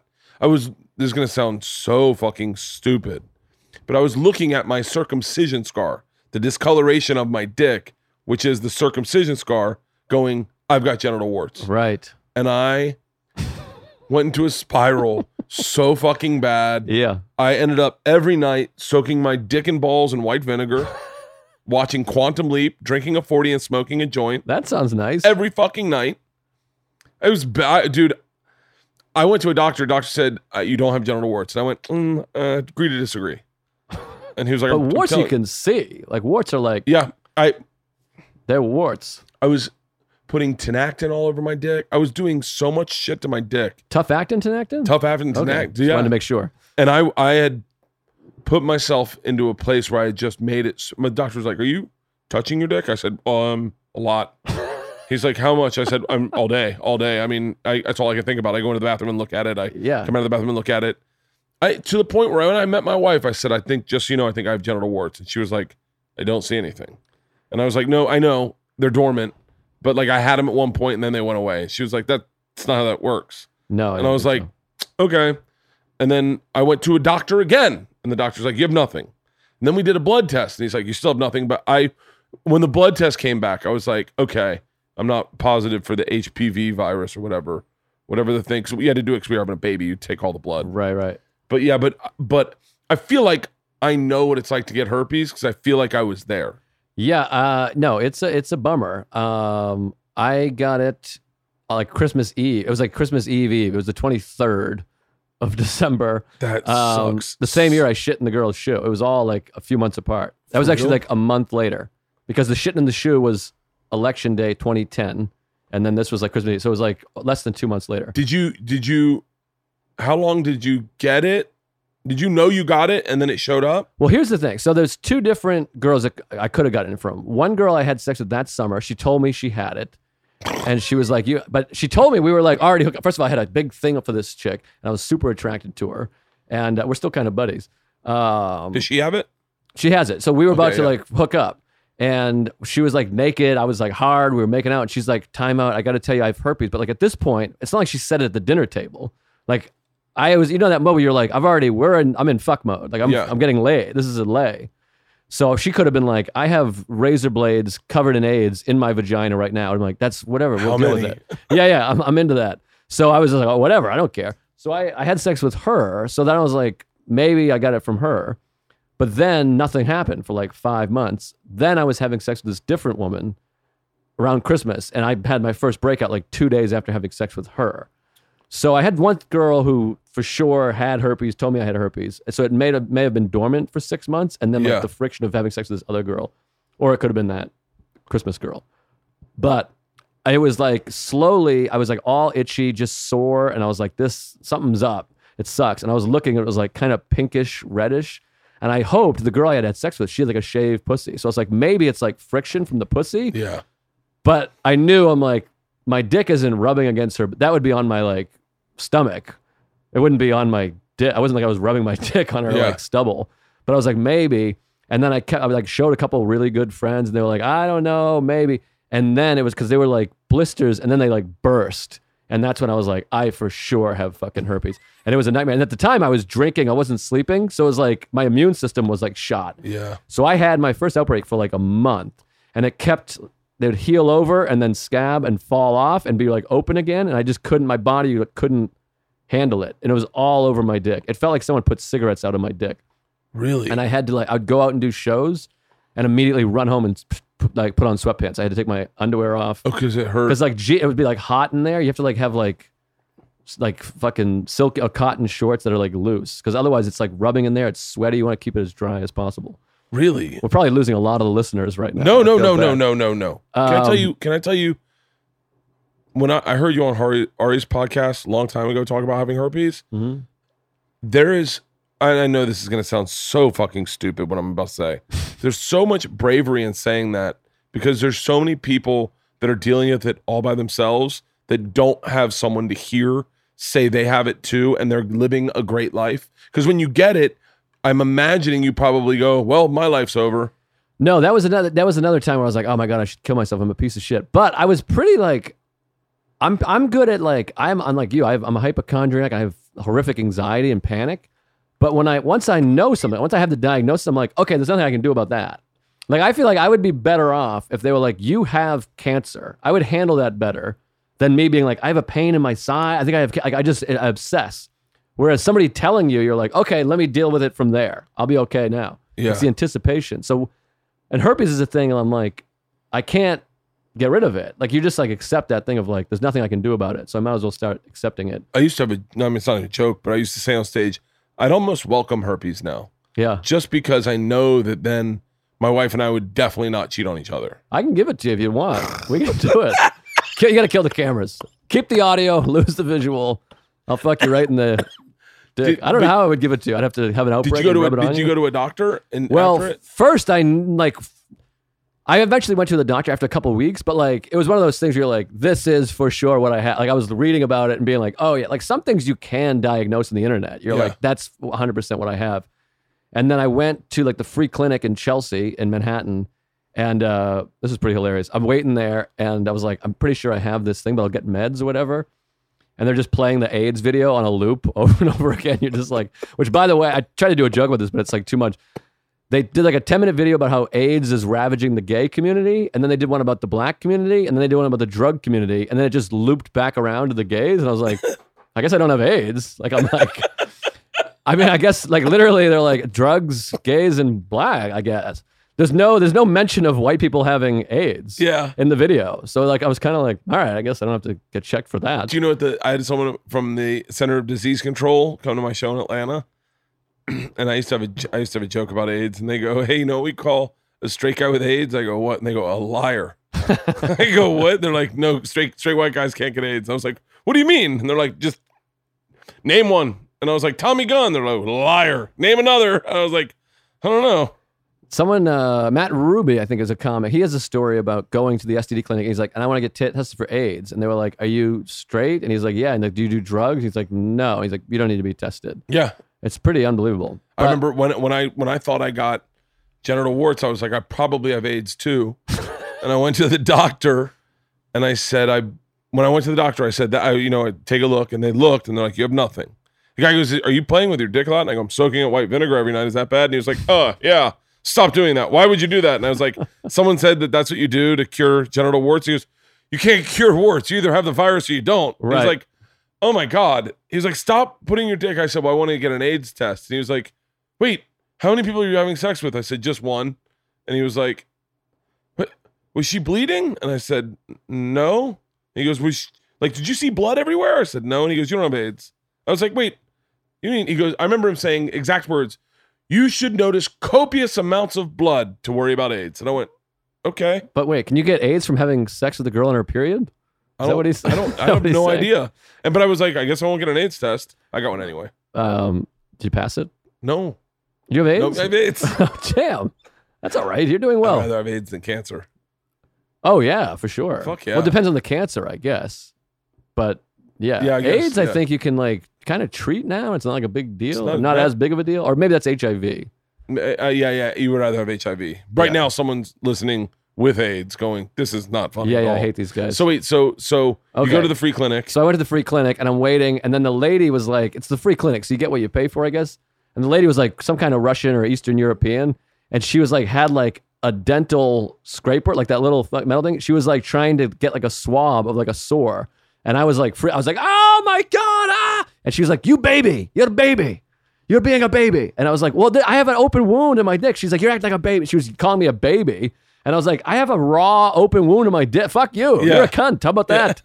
uh, and she ended up testing it or whatever. But like, I don't even remember getting like a test result or whatever. She was just like, yeah, yeah, like you have it. Like she could look at it. And then she gave me a bunch of um, Valtrex, which is a, like an amazing drug. So fast forward, like if you have, if you take Valtrex daily to like suppress it, it's like having nothing. really? Like I don't um I don't take Valtrex regularly. I just have it if I start to feel it. The earliest sign of an outbreak, you take Valtrex twice a day. It just like it's nothing. It'll go away in like a day or two. really? So what, wait, well, how do you know if you're gonna have an outbreak? I'll, I'll start to feel some, sometimes I'll feel like oddly like itchy in my, my leg early on because it's like all related to like shingles and stuff like i'll feel like this weird feeling in my leg but usually it's like a little bit of an itch a little off and then like a little uh like blister a little red spot will kind of it's like itchy it feels uncomfortable but that's like if i don't take valtrax if i even sense anything a lot of times if i'm traveling and i'm not sleeping well or i'm on a weird sleeping schedule, i'll just take it because i know like my immune system's a little weakened Yeah. but I haven't had like a bad outbreak in a long time. Occasionally I'll have it, just a little bit. It'll last a few days. It's like no big deal. That's crazy. So whenever yeah. I go, whenever I go to Europe, I'll buy a bunch of Valtrex. Because there you can just buy it at the store. You need Oh, a really? prescription still, but like they don't really give a shit. And it's like a dollar a pill as opposed to like six bucks a pill here. I think we have some healthcare problems in America. I don't know if you've read anything. oh, I I watched Joe Rogan's podcast. Uh, but um, but yeah, no, it was a nightmare. I wanted to fucking kill myself then, just because. Like herpes lasts forever, but even if it didn't, I wouldn't wish it upon my worst enemy. That's just the Really? thing people say. I would wish it upon my worst enemy, but I don't have any enemies. But the first outbreak was so bad that like even if it wasn't forever, it's it fucking sucks. Really? But you get through it. You get some Valtrex. You take it, and like a quarter of the population has it. That's And my what- that- wife, That, was that was what they said. yeah, it's like 20% of men and 25% of women, or vice versa. I think it's more women than men. Yeah, probably. And it's actually like kind of difficult to get. Like my wife, we have unprotected sex and she has not gotten it. Or if she has, it's completely dormant. really? I like to say she doesn't have it in case I die and somebody wants to fuck my wife. Wait, how old were you when you got married? Uh, I got married two, almost exactly two years ago. Really? Uh, so I was 35. Yeah. nice. Do you think you guys will have kids? I don't think so. Well, she's older. She's four years older than me, and um, it's hard, man. And New York, it's so expensive, and New York, and like she's like not making as she's a comic as well, and she's not making as much money as I am right now. So like one of us is gonna have to sacrifice. and It would be her. Like I got good road money, so it'd be like one of those things of like, all right, you're gonna have to Does she want kids? be with the kid. I think that she did at a point, but now if I think we're kind of in that like accepting mode of like we're not gonna do that. Yeah. Um, but it's it's so fucking expensive, and the anxiety like it gives me so much anxiety. The idea of it. Oh. I watch other people's kids at the beach that I don't care if they drown, and I'm like, oh my god, I can't look. Dude, we took Georgia to the beach when she was took Georgia and Isla when Isla was a baby. Georgia was probably three, four, maybe four. Let's just call her five to make it fair. Sure. And we were out in Malibu. You can go in Zuma. You can either go to the right, all the way to Zuma, or to the left. There are these cliffs. The waves break a little more on the beach there. At least they were this day. And I was sitting at the beach. I was having a margarita. I was thinking how lucky I am. And a wave broke and grabbed Georgia and started to take her out to sea. Jesus. And my buddy Matt grabbed her foot at the last minute, lifted her up upside down, wow. and held her. And he goes, I got her. Wow. She couldn't swim. We would never have seen that child again. Holy I think of that shit. day so fucking much. She Wow. couldn't swim. She would have been goodbye. Wow. Well done, Matt. Yeah, Matt grabbed her by the fucking foot. I think of this so much. I wonder if my wife remembers that. I think of this so much. Probably she just does. grabbed her by the foot and lifted her up and goes, "I got her." Just add a fucking dad move. Wow. Just Matt's got two kids, um, Grace and Isabel, and I think Isabel's Geor- a little younger than Georgia. Grace is a little older than Georgia. Grabbed her by the foot, lifted her upside down, saved my daughter's life. Wow. Somebody should suck his dick right now. His wife does. Okay. I love his wife. His wife's fucking great. Yeah, that's great. Wow. That would make me feel good. Yeah, but kids, wanna are, go save a kids are a kid. lot of anxiety. Mid roll reads. Mid roll reads. What are they? These are mid roll reads. September is National Life Insurance Awareness Month. Most people aren't aware of that. In fact, most people aren't aware that they need life insurance at all. I am not one of those people. Life insurance is probably the most important s- piece of insurance that I have. And I- I've had it now for almost 15 to 20 years, right, baby? Yeah, we got it when George was born. So 15 years. If you have children, if you have a family, you need life insurance. And what is astounding to me is 40% of Americans don't have it. Life insurance does not have to be difficult or expensive. Right now, prices are at the lowest they've been in 20 years, and Policy Genius has made it easier than ever to get covered. Policy Genius is an easy way to shop for life insurance online. In minutes, you can compare quotes from the top insurers to find your best price. Once you apply, the Policy Genius team will handle all the paperwork and red tape. That is the easy part. They take care of the hardest part of this, they take care of all of that. And Policy Genius doesn't just make life insurance easy, they can also help you find the right, right home insurance, auto insurance, and disability insurance, was, which I need. I need disability insurance. we have it. I have it. I have it. If you need life insurance but just haven't gotten around to it, National Life Insurance Awareness Month is as good a time as any to get started. Go to policygenius.com, get quotes, and apply in minutes. You can do the whole thing right on your phone right now. Policy Genius, the easy way to compare and buy life insurance. Summertime is here. While you may be breaking out that baseball cap for a day at the beach or the ballpark, if you're wearing it to hide your thinning hair like Tom Segura, you don't have to anymore. Do not sweat hair loss this summer. Do something about it right now while you still can. 66% of men lose their hair by the age of 35. I am 46 years old. I still have a workable head of hair because I got in front of it. Guys turn to weird solutions, or sometimes they just do nothing when they can turn to medicine and science. That's why we have forhims.com, a one stop shop for hair loss, skincare, sexual wellness, all for men. Hims connects you with real doctors with medical grade solutions to treat ha- hair loss, well known generic equivalents to name brand prescriptions that help you keep your hair. No snake oil pills or gas stations counter supplements, prescription solutions backed by science. You don't have to go to the waiting room and have an awkward in-person doctor's visit. Save hours by going to forhims.com. So easy. All you got to do is answer a few quick questions. Doctor will review, prescribe, and then you don't have to worry about putting sunblock on that thinning head of hair of yours, which is so embarrassing. You can do something to help stop your hair loss and promote hair growth. Products are shipped directly to your door.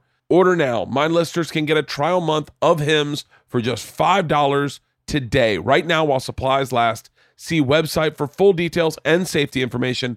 This would cost hundreds if you went to the doctor or pharmacy. Go to forhims.com slash birdcast. That's F-O-R H-I-M-S dot com slash birdcast, forhims.com slash birdcast. This podcast is also brought to you by arc, whether it's a job interview or a dating profile, your smile can help you make the best first impression. But if your smile isn't as vibrant as your personality or you'd like it to be, ARC can help you feel more confident. You brush your teeth every day, you even floss sometimes. But did you know there's another level of oral care with ARC? You can remove stains that lie beneath the surface of your smile. ARC is a new way to achieve professional level teeth whitening at home for just 30 minutes a day. Each ARC treatment includes dentist approved enamel safe whitening strips that adhere to your upper and lower teeth, along with ARC blue light technology. The blue light mouthpiece arcs around your entire smile, delivering targeted blue light energy to help weaken set in stains below the enamel surface, making your treatment more effective than the strips alone. ARC can help you reveal a smile that's 50 times whiter than the leading whitening toothpaste, and they offer satisfaction guaranteed. And to help our listeners get a whiter, brighter smile, ARC is offering $15 off your purchase of a blue light kit when you visit arcsmile.com and use the promo code BERTCAST at checkout. Go to arcsmile.com and use the promo code BERT for $15 off your blue light whitening kit. That is arcsmile.com, promo code BERT. Yeah, I mean, like I think about how much anxiety I have now. A lot. I do think about the future of the planet and the whatever. So, like, yeah, uh, it's a lot. And also, like, I like my life. I like the freedom of my life. I like coming here. I mean, I'm, I came here to do this. Yeah. Like, I don't have any. I'm not, I went to the beach. I was on the beach this morning, yesterday. I like just going to do shit. Yeah, you are really active. I do a lot of things. I like to go do things. So, I'm like, trying to what, live. what, what have you always been that guy, or did that happen with sobriety? No, I've always been that guy. Even when I was drinking, I think. I mean, now I'm able to do it more because I have money now and I'm sober. It like allows me to do things. I mean, those two things correlate for me. Yeah. But um, I always was like that on the road. I would always try to go do shit and see shit, and uh, I've always been into traveling and go to as many sporting events as I can and all that stuff. So, wait, what do you what have you done in LA this trip? Well, we flew in yesterday. I was in Denver this weekend. I flew. Your wife's in- with you? She's with me. Yeah, she's at the mall right now, walking around. Um, Over at Sherman Oaks? Yeah. Um, so I we flew in, went straight to Manhattan Beach. I love Manhattan Beach. That place is like magical. First of all, it's 14 minutes from the airport. Like you Yeah. get your baggage, you're there 15 minutes later. Yeah. So we went straight to the beach. Hotel? swam. We, Airbnb. hotel. I'm a hotel guy. And then uh, we went to the beach, swam for like a couple hours, went had dinner, ice cream, fucking fucked around the hotel. Woke up this morning, went back to the beach, swam for an hour, and then uh, what did we do after that? Went and got went to IHOP, got a big giant buttery syrupy waffle, drove to Sherman Oaks, and uh, walked around there and came here. And then when do you guys leave? I leave tonight on a red eye. I'm going to do a set at the store and then uh, heading back tonight, and then we go to Minneapolis on Thursday. So it's a lot. It's a Acme? crazy- yeah. It's been a crazy week. I did Side Splitters, Denver Comedy Works, Acme. Then I'm off a week, and then I'm going to London to do Soho, and then we're going out to Wales, Snowdonia National Park, or whatever the hell it's called, and then like hiking in Wales for four days, back to London, then Norway, Bergen, and then uh, Doing what? Doing what in Norway? doing shows. Bergen, uh, there's a Is it comedy just you, club you and there. your wife going? Yeah, yeah, yeah. It's pretty, pretty. wi- I'm like, I have, li- I feel like I have the best life. It's crazy, dude. Man, I wish that I wish that you're. ve- I think you. I'm saying this perspective wise. You're very lucky that you're doing this when you don't have kids and you don't have any responsibility. Like I've done it all with kids, where everything you feel like fuck, but I'm missing out. yeah, for sure. I mean, that part would make me sad too. Oh, it makes you very sad. I mean, there's moments I get sad about not having kids where like I think about like showing to me like showing a kid Jaws or like Goodfellas or taking them to like Fenway Park or something like there's stuff like that where I have moments where I'm like, oh, that makes me sad. or like just the even the smallest thing like we watched uh two movies back to back i've watched with my daughters and they didn't understand it but loved it yeah. they watched the end this is the end with seth rogen and james franco Yeah. and all those actors Mhm. about 20 minutes left in the movie isla goes why who's james franco i go what do you mean she goes he keeps saying james franco who's this james franco guy i go he's James Franco. She goes, why would he keep saying his name like that? And I go, he's famous. She goes, for what? I go, he. Wait, hold on. You don't understand the premise of this movie? They're all actors. They're playing themselves. And she goes, huh?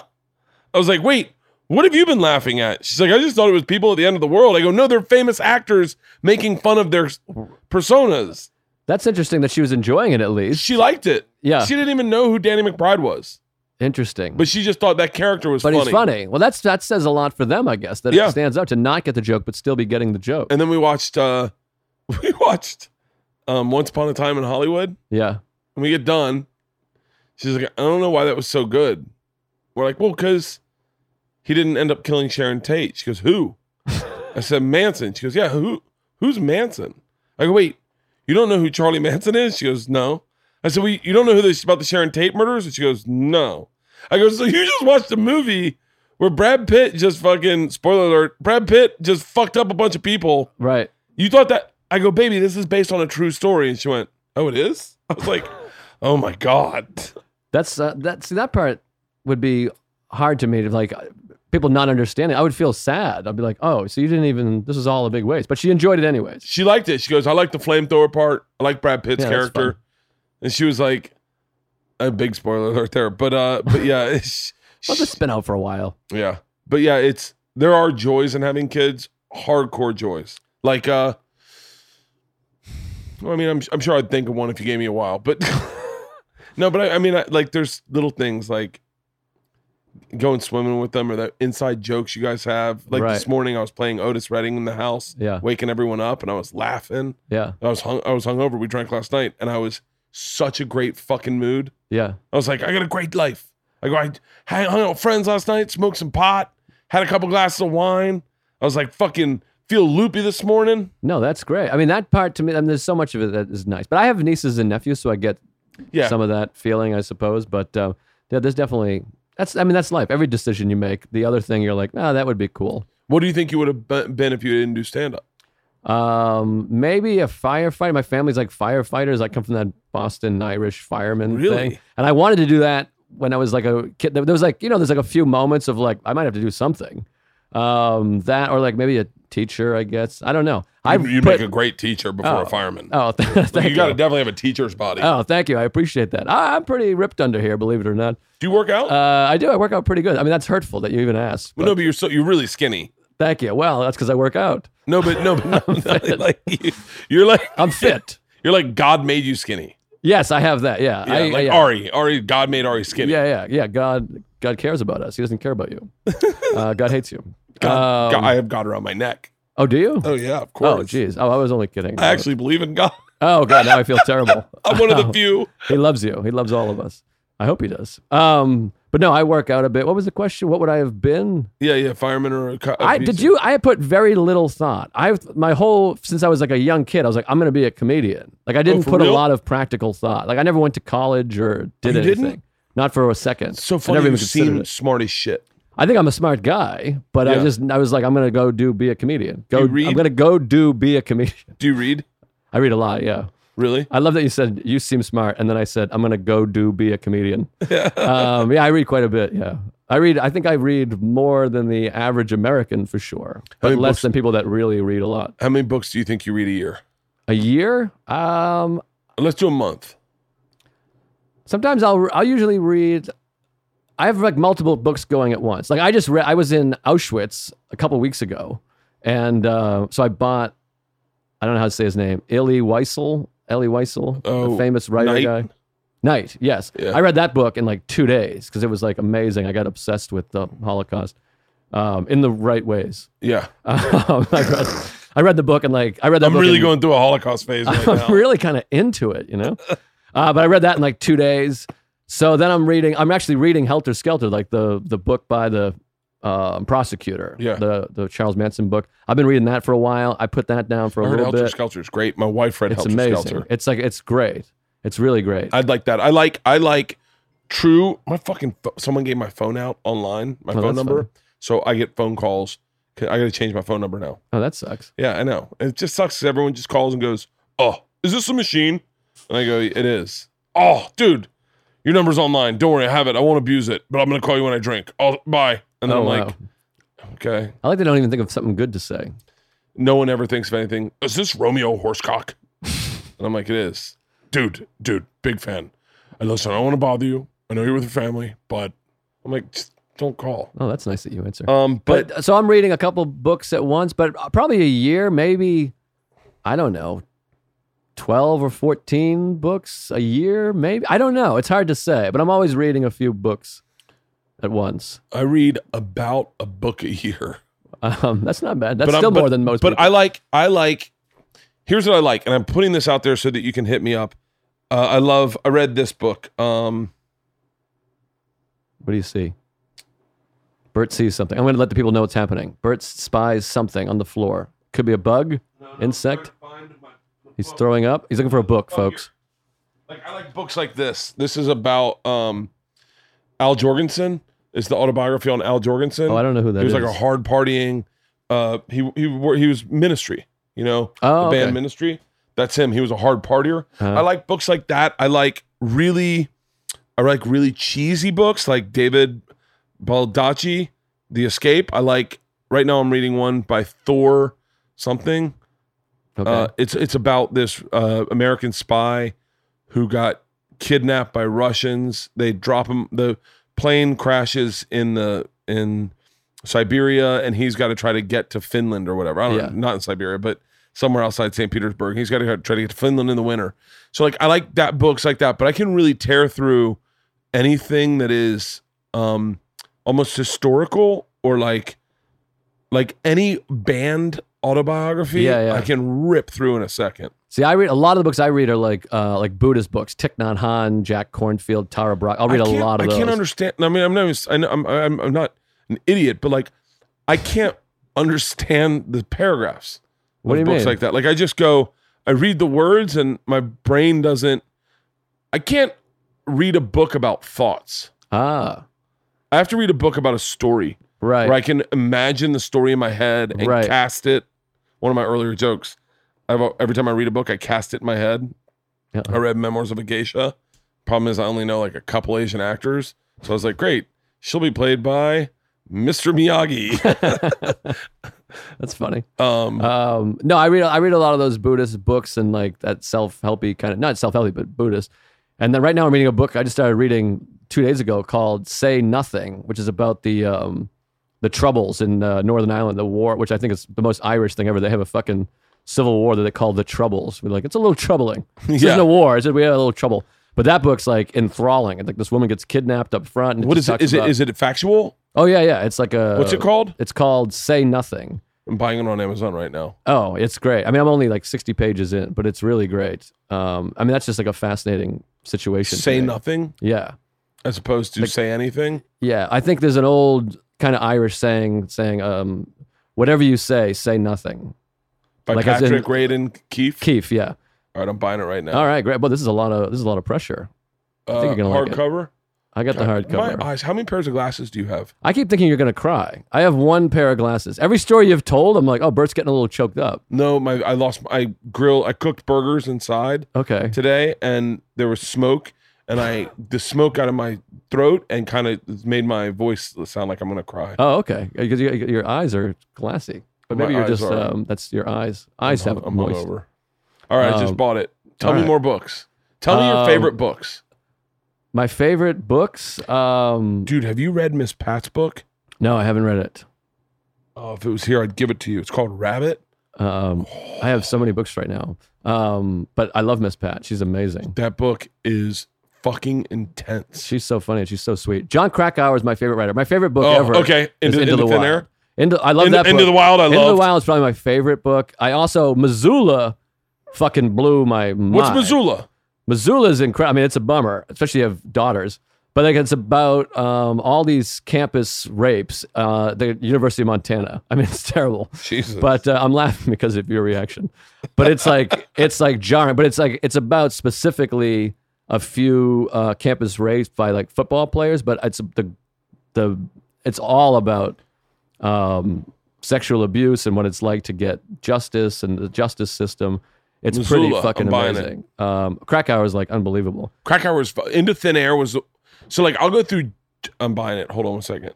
Uh, I feel like I feel really good here. This is what I uh, want from like my dad. I've, I- you know, what's so funny. This is going to sound really creepy, maybe. I hope so. I like But it like- creepy. I like, like- that you got into a creepy position. You're like, let me get into a creepy mode here. Dude, I'm I am nothing but creepy on this podcast. I've never worn shoes on this podcast. Gross. Yeah, no, you you're not a barefoot guy. I don't like a man hoof. I, what, a Oh, lady have- foot I like. First of all, I have beautiful fucking feet. Those are pretty good. They're I have not- beautiful fucking feet.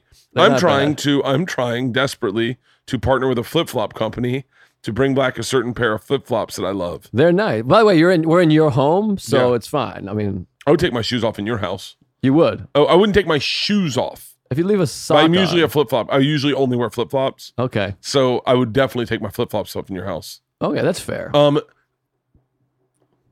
I go through two thoughts. got it. Take your time. I go through stints of books where I read one book and that gets me back into reading. Right. Into Thin Air was one of them. And then after Into Thin Air, I read like five books in a month. I just couldn't stop reading. Yeah, it's fun. And then I get out of it. um, Fear and Loathing in Las Vegas was a book I read. Mhm. And then all of a sudden I was like back into reading. That was like uh, one of my first, the first book I ever read was The Firm Oh wow. by John Grisham. Grisham, yeah. That's like my first book. Like I never read a book before. And I was like, I know, isn't that crazy? yeah. By the way, I was like nine, 18. I had never read a book. I'm like, the same way. I didn't start reading until after high school. I also Yeah. had never read. Like I read like The Catcher in the Rye, and I was like, this is pretty good. I read The Catcher in the Rye, Yeah. and I, I, I, but I read the, I, re- I didn't read the whole thing. I read the some of it and then got the cliff notes. Yeah. But I, the whole time I was like, this has got to be about baseball, right? The whole time Yeah. I was like, got it. It's got to turn around into baseball. And then I was like, wait, this is just about a kid cursing. Yeah. And then I was like, pass, fucking out. And then Oh, I but don't. he's- By the way, I couldn't even tell you. I couldn't even tell you what that book's about. It's about. It's kind of like your friend uh, Matt. Was it Matt? The guy that saved the baby. Mm, mm, I mean, yeah. that's what the catcher in the rye is. Like these kids, they're running uh, near the cliff, and then he kind of longs to be the person that prevents them from falling off. what? That's the catcher in the rye, I believe. I mean, I've read I this in don't- twenty years. I The haven't- Producer's I- making a face. I think that's right. I think there's a there's a the the, the title I comes thought he was from like go, take, going to New York. there's like a cl- yeah he is, but the title comes from he longs to be somebody um, of of meaning who's like helping children that are going to fall off. I the thought he was cliff. like a degenerate kid who was going to New York. He is, but I mean, I'm a degenerate kid that moved to New York, but I long to um, help. But I think that's the reveal in the end, like the catcher in the rye. I mean, this could be, I mean, I could be getting a lot of tweets here calling me a fucking idiot, but I think that's in, the reference to the title is to like snatch up the kids before they fall out of the rye and out of a cliff and die a horrible death. I- I, I do kind of like remember- the Silence of the Lambs, where you're watching this movie that's an incredible movie, but you're like, what the hell? What's with the Silence of the Lambs? And it's not revealed till later that Yeah. she's trying to get the lambs to stop screaming by saving this girl. Um, that was my one thought I wanted to say. The second thought, and this is gonna sound creepy, but like, um, I followed you on Instagram and on Twitter Oh, thank you. and and through podcasts so much that I go, oh, me and him would be really good friends. And then you and Ari became are like, I think you and Ari are really good friends. We're close. Yeah, I love Ari. and I go, oh, like I get bummed out that I'm not a part of your life sometimes. Oh, that's sweet. I Where I, appreciate go, I go. that. I think I would really. I think. I think I'd fold in really nicely. Like in a divorce, I'll move to New York, hang out with those guys. Like because even just looking at those guys at the at the Yankees game today, Yeah. I go, I go. Fuck, I'd love to do that. yeah, we got a good gang over there. It's fun. Who I is dream it? about moving here. You really? Yeah, but I won't. I But wish Ari would move back here. I love it here. I'm not one of these New York guys that hates LA. LA is amazing. I mean, I, I, love think it's LA. I think it's hilarious that people. This is my second favorite city. That's why I like to post on Instagram. I'll take pictures of the beach and be like, "LA sucks." Be- but I think it becomes this cool thing to say in New York, like, "Oh, LA, I could never live there." I'm like, "What is it you don't like? The perfect weather, the mountains, the ocean, the accessibility, the diversity, the food." Yeah, It's like there's a lot to offer here. dude. The first time I came, when was your first trip to LA? My first trip to LA, I think it was in like 2012. Because here's the thing I was just talking to my wife about this. Growing up, I was a huge Woody Allen guy. He always shit on LA, made fun of LA. Then you hear about like gangs, earthquakes, smog. Like th- there's not like a good advertisement for LA. I had no desire to see LA because of like Woody Allen and like West Coast rap, those like drive bys Yeah. and the Crips. I was like, geez. And then you come here and you're like, this place is like, it's like a world class city. It's um the when we- so you came out in 2012. 2012 but For now business? yeah for comedy but now i'm here like three this is my fourth time here this year so now i'm here quite a bit My first trip out, I was 26 years old. It was in June. No, no. Yeah, it was in June. It was the very beginning of June. And uh, I flew out first class. Will Smith flew me out. and I was in Century City, staying at the hotel that they shot um, Die Hard in. Oh wow. And I walked down the street to the mall to go get lunch. By the way, I'm in Century City, Mhm. and probably one of the most unappealing parts of Los Angeles that Yeah. there is. There's nothing there except for a mall, Fox, CAA. A- I think ABC was there at the time. Yeah. Like there's nothing there, so to speak, of. And my dad called, and I was on the corner, about to cross the street over to the mall in Century City, and I was on the corner. My dad called, and he goes, "So what do you think of it?" And I said to him, "This is my favorite place I've ever been in the world. I'm That's moving sweet. here." And he was like, "You're moving there?" I was like, "Yep." Will Smith put me in the Universal Sheridan for seven months. I lived in that hotel for seven Wow. months while we were developing a sitcom, and I, I've never felt like a city. I, this city had everything to offer to me: Yeah. hiking, great bars, like a great nightlife scene, Yeah. like great workouts. Like they're like, dude, what do I non? That's crazy. Do you block these numbers? No, just fucking send it to voicemail. Ah, might want to think about blocking them. Oh, hold on one second. Hold on one second. Hello. Hi, this is Ashley calling from Suda Cardiology. May I speak with Give me one second. Hey, Ashley, how you doing? Good, good. Give me one second. Sure. Go ahead. No, no, no. I'm no. I'm I'm I'm I'm here for you. What's up? Yeah.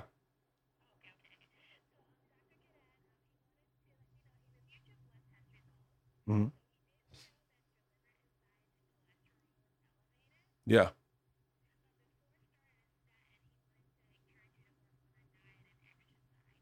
That's what we talked about. Awesome.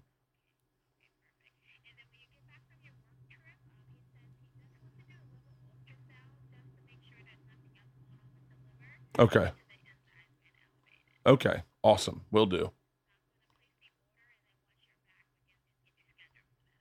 Awesome. Thank you very much. All right. Bye. Yep. We're healthy. Oh, that was the Yeah. cardiologist. Yeah. huh? Yeah. Yeah. Yeah. Whoa, that was fucking scary. You got a good heart? Yeah, yeah. I just got all my um, I just got all my uh blood work done. My liver's a little fatty, uh, but that's I think it's because I'm overweight, and uh, my p- cholesterol is a little high. But we had talked in the he knew my liver was fatty when he did it, and my then my cholesterol was up. And he was like, "Yeah, you, you got to." He's like, "I don't want to put you on meds. I want you just to lose weight." So I was Yeah. like, "Great." So and I was like, you know, just so you know, I haven't I, at the time. I was like, I haven't been drinking. He goes, it's not about booze.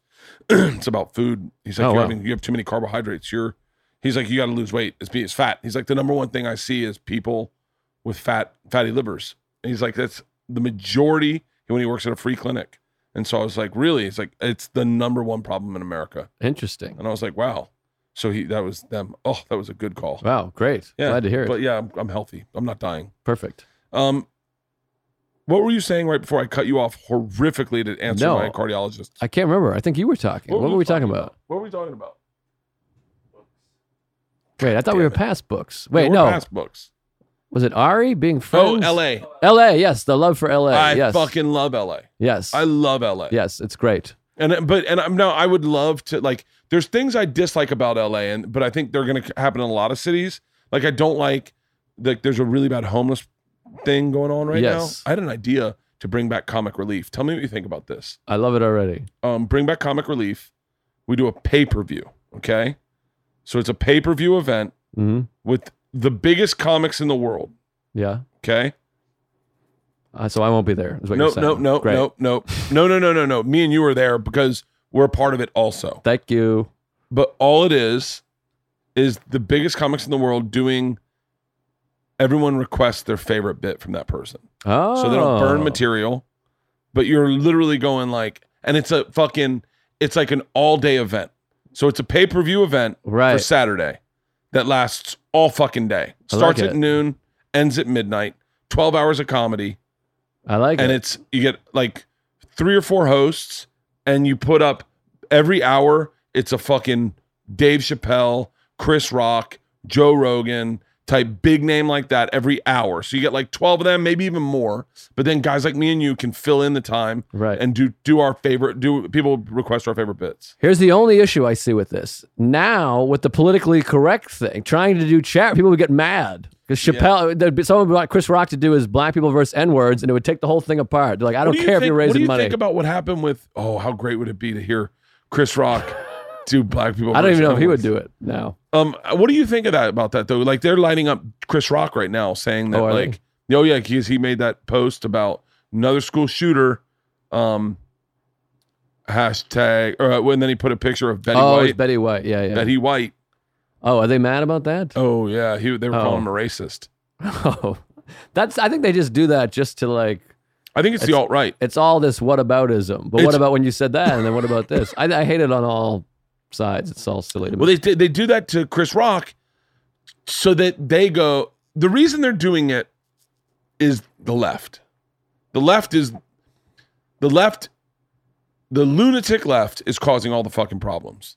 If they would pump the fucking brakes and chill out all the with with with cancel culture, right. right? So if they could just chill out on cancel culture, then these alt right lunatics would shut the fuck up about Chris Rock. 'Cause what they're trying to do is go and see he's racist. Right, How right. come? How come he gets to say that? Right. and you're like, well, c- come on, like we didn't think it was like we don't the middle the middle of the country the middle I'm middle I'm middle I'm just like a middle guy. I Yeah. vote. I've always voted left. Yeah. That's it.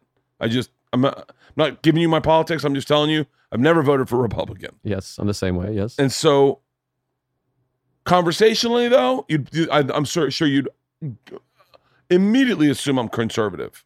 If you talk to me, you'd be like, "What the fuck?" But I'm not. I'm just a Right. regular fucking person who goes, "I, I can understand why Sarah Silverman got fired from that movie for wearing blackface seven years ago. I understand about that. You heard about that? yeah. I We heard talked about it from you yeah, earlier. yeah, yeah. I can understand why she did. I think it's stupid. I don't think she should be fired from the fucking movie. No, it's insane. I think I think it's stupid. I understand why they did it. I think it's stupid. What the right does is goes, why am I talking about politics? I don't give a fuck about politics. um, I don't know. I think I get nervous though. yeah, you. But what what does make you nervous to talk about? Uh, politics for sure. Just because I hate hearing about it. I hate. I hate hearing about it from the other people. I Yeah. enjoy talking about politics, but not publicly because people just write shit and I just get annoyed by it and it's dumb and I don't feel like dealing with it. yeah. Um, but yeah, I mean, also, by the way, the answer is everything makes me nervous to talk about. really, Um, no, I'm a nervous guy. it stinks. I saw you on Rogan, and that Louis came up. And Yeah. it stinks to be in Oh, that it's situation. terrifying. it's terrifying. But I think I, I think I handled it well and it went well.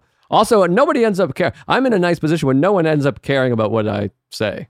It's like Yeah. the famous people, like Sarah Silverman has to deal with it because she's very famous and stuff. It's when you're getting those corporate jobs, I think. I guess Um, so. but boy, you watch a lot of stuff.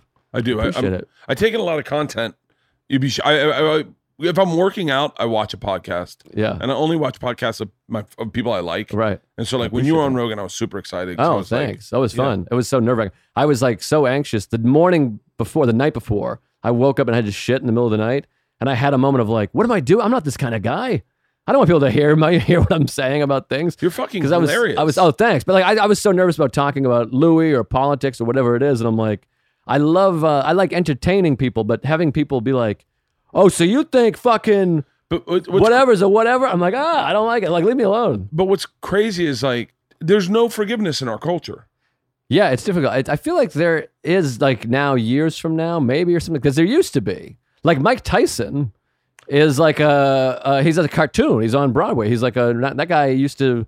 I mean, he's convicted rapist, but he also used to like knock out old women when he was a kid. But he's Yeah. completely accepted back. He's a movie star and a cartoon. Snoop so there Dogg is killed some somebody. um, there is forgiveness. What's Snoop that? Dogg killed somebody. I think Ray Lewis killed somebody, I believe, and is on uh, CBS. We got to name a white guy.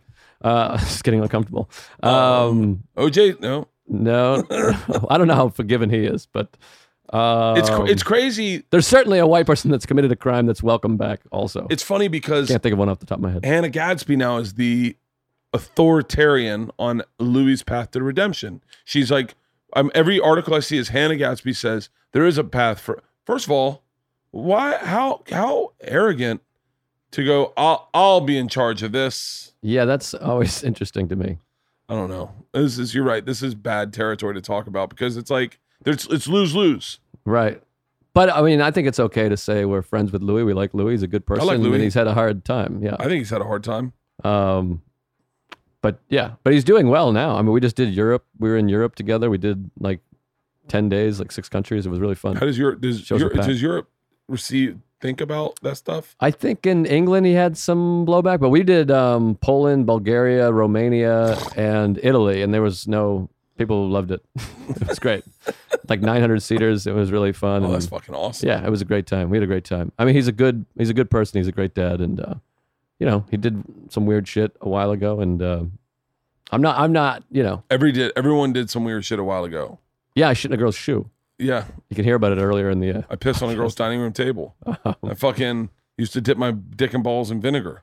Uh, uh, yeah, I, I I I think about it like my wife is obsessed with calling me a misogynist, and and I'm like I'm like hey, stop saying that. Like she's at it. She said it. She said it a lot lately on the podcast. She says it yeah, on Dr. Drew's podcast. She said it. I'm like hey, that's not a cool word to throw around. Like I, Yeah, You're, yeah. apparently you're not on Twitter, but Right. you can't like I'm not a misogynist, and you saying that I am Right. doesn't help my case. If anything comes up, if I say something negative about women. right. I'm like, just shut your fucking mouth. You're a woman. Don't you know your place? but you can't even make jokes sometimes. No, it's uh, yeah. It makes no that all makes me nervous, but that'll be Yeah. all right. What what do you think? What do you like what do you think's gonna be the fucking catalyst for this? Because it's gotta end. Like the Me Too stuff kind of is kind of a little people are saying things they couldn't say eight months ago. Right. Like someone said the other day, I don't know, I just believe in due process, and no one attacked them. And I was Right. like, wow, that's progress. Right, right. Yeah, I don't know. I think um well I think first of all I think the majority of people um are the, the majority of society is as good at differentiating between Bill Cosby and Louis CK. There was a moment I think where everything got kind of churned up into one big thing and um it's tricky. It's like every I mean it's a microcosm of everything that happens. Uh, There's like it's something starts out very positive and then there's negative little offshoots of it. I mean, obviously, I think the Me Too is a great thing, a great idea, a great movement, very positive. You'll you'll think more of it when you watch when you read Missoula, Yeah. and you're like, oh, this is really important. But some things, I mean, Louis specifically gets kind of mixed up into this weird thing, and uh, damage is done. I think. I think it's one of those things that, you know, I, I- when you talk about like progress, there's got to be those first aggressive, just breaking eggs because that's what you do before Right. you start looking at the right eggs to break. You're like, fuck, you got to like storm in. Progress has to be stormed in upon. Right. It can't. You can't. I don't think it happens at like a slow rate. Right. I don't think anyone was. I don't think without Me Too, women would have ever been heard about sexual assault. No, I think it's like um, I think it's good, and it's crazy. Like, when- and you start learning. Like, I'm like, oh, I don't know a woman who doesn't hasn't been the victim of some kind of sexual abuse or uh, assault. Like, it's like it's pretty insane. My It's pretty wife, insane I mean, when you everyone- think. Yeah, my wife. My wife was, was raped in college. She's. I'm sure. I hope she's talked about that. But yeah, I mean, yeah. Um, I'm laughing at you not knowing if you should have said that or not. I not, think she's not the idea. Yeah, yeah, yeah, yeah, yeah, okay. yeah, yeah. yeah. yeah. Halston's like yeah, yeah, yeah, yeah. So it's a dead horse. Um, so yeah, I mean, I think it's it's obviously positive, but I think some of um, I guess I'm so close with Louis that that part was like I don't know, hard. It was hard to deal with. Not hard. I don't want to say like I'm a. I'm like it was very hard for me. It's it's, just hard to like- even talk. I won't to even let be you close talk to it. because it's it's a fucked up thing I know. to even talk about because Terrified. people want to misconstrue words. Same way the alt right goes after Chris Rock Right. for that tweet. The the progressive left and Jezebel goes after just guys like you and I going, he's not a bad guy. He's not a bad guy. Like, how dare you say that? And you're like, Right. okay, Right. would you let your daughter be with him? And I was like, yeah, probably. I mean, I don't think, I don't, I don't think that, I- I- Uh, uh, whatever. It's, Your, your wife, your daughter would be fine. I think so. Um, He's a father of two. There's, Yeah. you know, it's fucking, just fucking. I guess it's better than just obliviousness. Have you been around like old men that don't know the, about Me Too and are still calling girls honey and Oh, doll? of course. Yeah, yeah. No, yeah. You see it all the time. I mean, it's wild. I mean, yeah, it's it sucks. I would rather be a uh, a man than a woman for sure. Oh, But I also I really like Louis as a person. Yeah. So now I'm in this weird territory. I don't know where I'm at anymore. It's, uh, dude, so be so glad that it came out on this podcast where Yeah. we can edit it anything you want out. Oh, great. yeah. Yeah. yeah. On Yeah. Joe on Joe's podcast, that would have been. I saw you fucking shaking when he Oh, I brought up was Lou. You were like literally, like, "Gee, shaking." gee." But I feel like I was all right. I was like, I love him. He's my friend. And then, uh, I mean, Louis, he, he, Louis listened to it. He was okay with it. So I was like, all right, great. And yeah, it's like Ari. Like I, I when when Me Too started, I was like, Ari, aren't you nervous? He's like, No, why? And I was like, I was nervous for you. I was like, right, right, right. No, no, it's um but and also uh, me too. I mean, it changes my perspective of a lot of these uh stories I have. Like I have stories that I would tell before. Not like horrible, just like sex stuff sex stuff where I'm like, oh, I guess that was fucking weird. I don't know, that wasn't great. Not to make it sound like I did some Yeah, no, no, horrible no. thing. There's dude, I remember every guy has been in a sketchy sex scenario where where just you're uncomfortable also. Like I I I mean I had sex with my wife one time and after it she cried and I went, What And by the way, we're married. yeah, We were it was consensual as fuck. right, She cried after sex and I was like, What the fuck is this? right. Like stuff like that, as a guy, you're like, I don't know how to like, I don't know how to process what's to like, are you okay? I, I'm cool, right? I did everything right. right. I mean, even like, you know, I was saying to someone the other day, I was saying to Tom, I was like, I I've never been in like a group sex thing where two guys and one girl. Like Yeah. I would never do that. I think it I think it's rapey. And Tom's like, "No, people do it. Girls are into it." I'm like, "I can't I'm just like not that guy. Right. I've right. only had sex with six chicks. Really? Yeah. Wow, that is embarrassing. Yeah, I've never, I've ne- Uh, I'm, but I'm not a sex guy. I'm like, I'm very uncom- I'm very bad at it. So if I'm gonna do it with someone, I want to make sure that that they're gonna stick around. Right. I've had one one night stand. It was with that fucking girl that I thought I got. I had two one night stands really. One was- was with this Liverpudlian chick, and one was with this girl. Liberta- what did you say? Libertarian? Liverpudlian What's that mean? from Liverpool. Oh. Yeah. I didn't know that word. Her tongue was stuck to the bottom of her mouth. It wouldn't go out of her mouth. Oh, weird. Oh, you're telling me she couldn't stick her tongue out of her mouth. The skin was attached to the bottom. Ugh. So she got "Oh, do this. Oh. And so yeah, so you could lick her tongue, but you couldn't like French kiss her. Oh, weird. She's And a bad we're- lesbian. You want to know something crazy? She would be a bad lesbian. She drank Hennessy and smoked cool cigarettes. Wow. And the whole time I was like, this is what it would smell like to fuck Tupac. the whole time. Oof. Wait, what kind of music do you listen to? I'm like a big classic rock. I'm a huge Pearl Jam guy. I've seen them 40 times. Really? And I'm huge into Brandy Carlisle. Do you know Brandy Carlisle? I'm like obsessed with her. No. Oh, she's great. For real? She's like a newish uh, rock and roll. Sometimes she gets uh, equated with country music. She'll play the CMT Awards, which I find Brandy Carlisle. strange, but she's like a Seattle um, singer, rock, rock and roll, some country-ish, I guess. But she had an album that came out, I think now two years ago, a year and a half ago, that kind of like blew up. She's kind of blowing up now. I'm about to go see her at the Garden. B R A N D I. Ah, yeah. And then Carlisle is like C A R L I L I E. got it. An artist. Brandy Carlisle. I'm downloading it. Yeah, man, she's pretty. She's like unbelievable. Party of One. yeah, that's like her one of her singles. That album is the newest album. That album's great. Um, Nice, I can't by wait. the way, I forgive you is the album. And she has an al- she has a song called "The Story," which is like her bet. It's kind of like a grungy, fucking badass tune. All right, I got. hang on, Um, I'm fucking. Yeah, I think you'll I think you'll I dig got it. the story. I don't know you too well, but the story is great. That's a great album. Too. Wait, what do you when when like if when someone told you about me, what did you think? Like wh- like if when you hear about me, when you go like you, I don't know you that well, but what do you think about me? Because I think things about you, oh God, that makes. but me like no, nervous. but like, you- you go hiking, you like the outdoors, you like you're super fucking active. Yeah. I see you and Ari doing stuff all the time. Yeah, I like to do shit. I like to, yeah, I like to get out there, do shit. I enjoy hanging out, conversation. I feel that way with you. I feel like we would be friends. I'm Yeah. like, you're, fr- we have mutual friends. You're just like, oh, that's someone that I would just be friends with if I lived here, you lived there, whatever. Yeah, And it's weird. It feels like you know people because you're like, I mean, I said that weird. I didn't mean it. It's not, I said it like I'm like, it feels like you know people. yeah, I meant generally, it feels like you know somebody because you're like have mutual friends and stuff. yeah. Well, I mean, I Um, t- I but then I totally- also think we would hang out till 10 p.m. and I'd be like, all right, I got, I'll see you tomorrow. It's whenever you, You go get to up. bed early.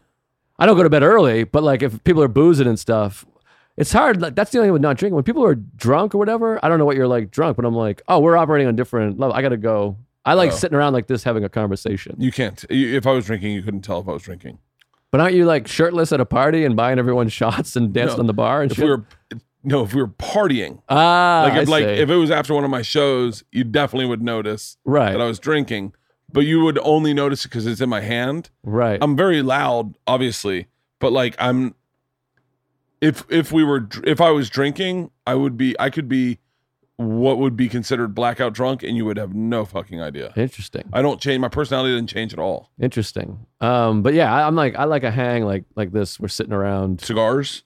I used to be a big cigar guy, but then I got this acid reflux situation, so I've knocked that off for a little Really? while. But I'll, I'll come So wait, back. what to are it. your treats then?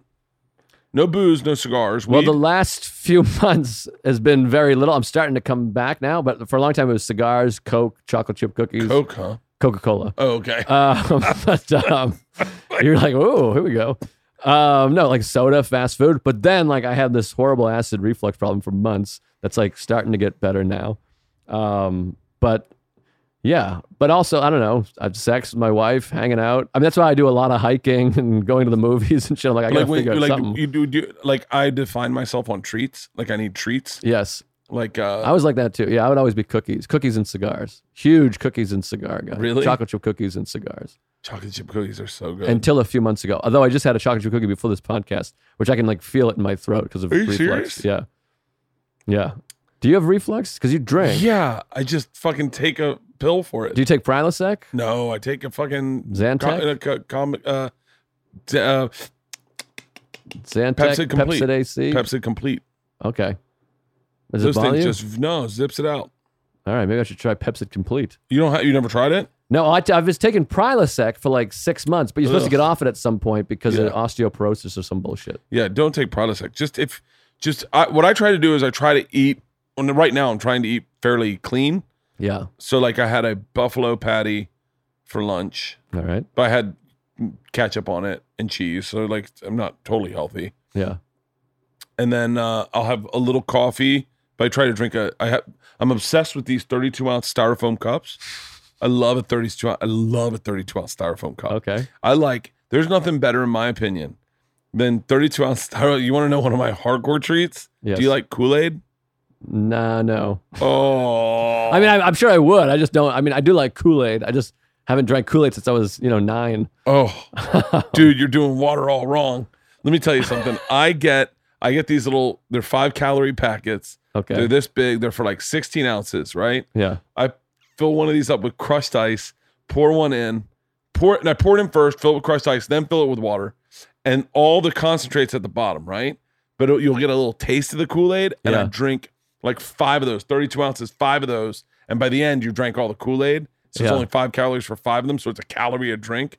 But dude, they're so fucking good. Wow. You're They're literally so- drinking the Kool Aid. I'm gonna, I'll make you one. Did you drive here?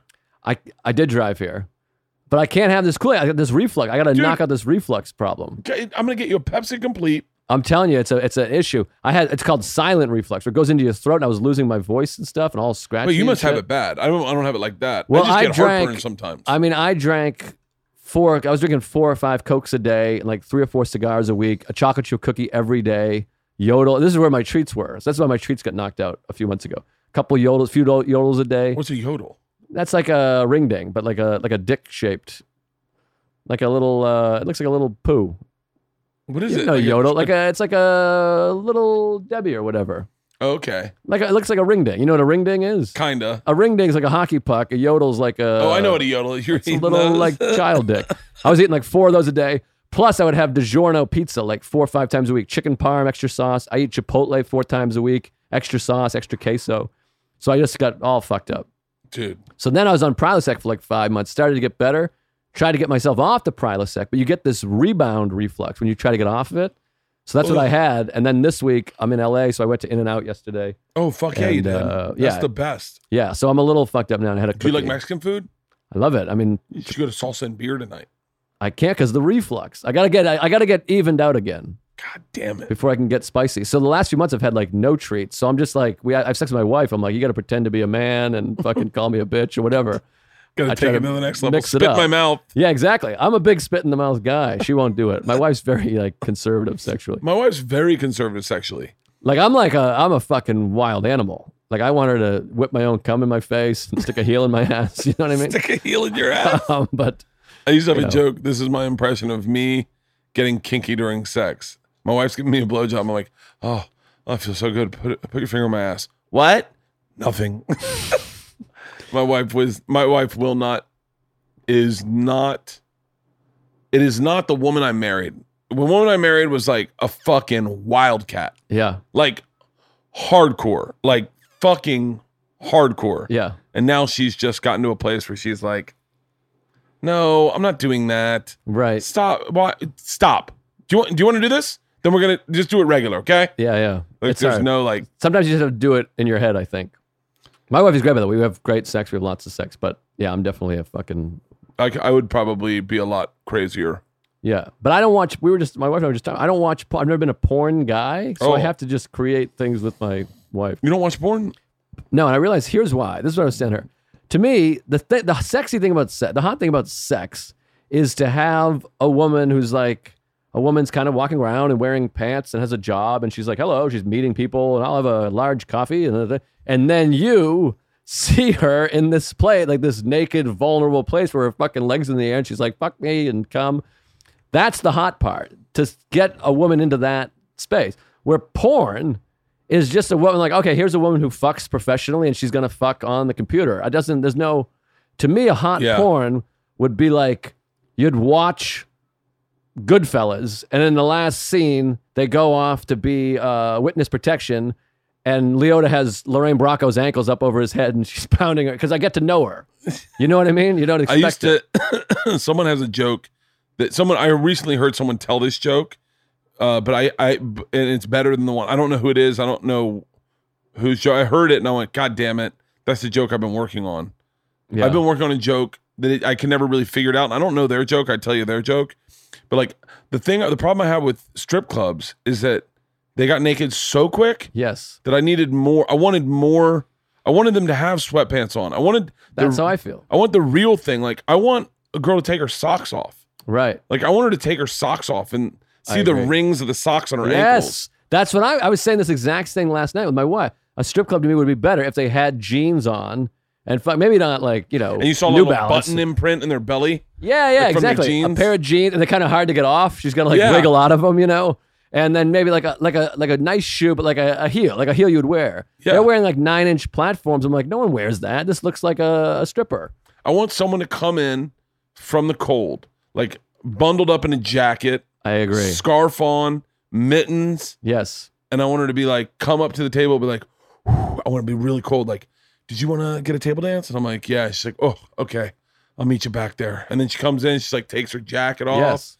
and then like has a bra on, like about an ugly bra. I, want agree. Regular, Yes, a tan bra. yeah. I want regular shit. Yes, I I concur. So it would that's be why so sexy if like you were at your office and your boss who was a woman came in and like showed you her tits and was like want to want to give you a table dance Yeah, yeah, exactly. I mean that. Yeah. Oh, that's why like uh, like um an actress that I know is hot. Seeing them like Jennifer Jason Lee, you see her naked, you're like, oh wow, that's like she's like that actress. I mean, she's naked in the first thing I ever saw her in, but you know what I mean. yeah oh yeah yeah i i mean that's why if you see your friends naked you're like jesus christ you know what downblousing is Um, no, but it sounds like Awesome. something. downblousing go to i think pornhub will be the best place to get downblousing downblousing is exactly what you're talking about kind of it is a genre of porn where are you fucking serious um That's hilarious. it's where a woman is uh wearing a loose fitting shirt no bra Yeah. uh, usually like um, yellow rubber gloves, and she's cleaning a toilet, and you can kind of see her nipples, but she's talking to the camera like, "So later, we're gonna stop by my mom's house." Oh, and that it's just sounds like, like something. F- And it and it's like my favorite thing. I told Leanne the other day. I said, "If you don't wear a bra all day, I'll do whatever you want. Like if you just don't wear a bra, right. I'll do whatever you want all day. You got me. I got that's because that for me, I think. But my wife is like, the other- we were, we had a problem with our fence back in the back, and she, I was like, come on, let's go back and take a look at the fence. She's like, I can't go out in the alley. I'm not wearing a bra.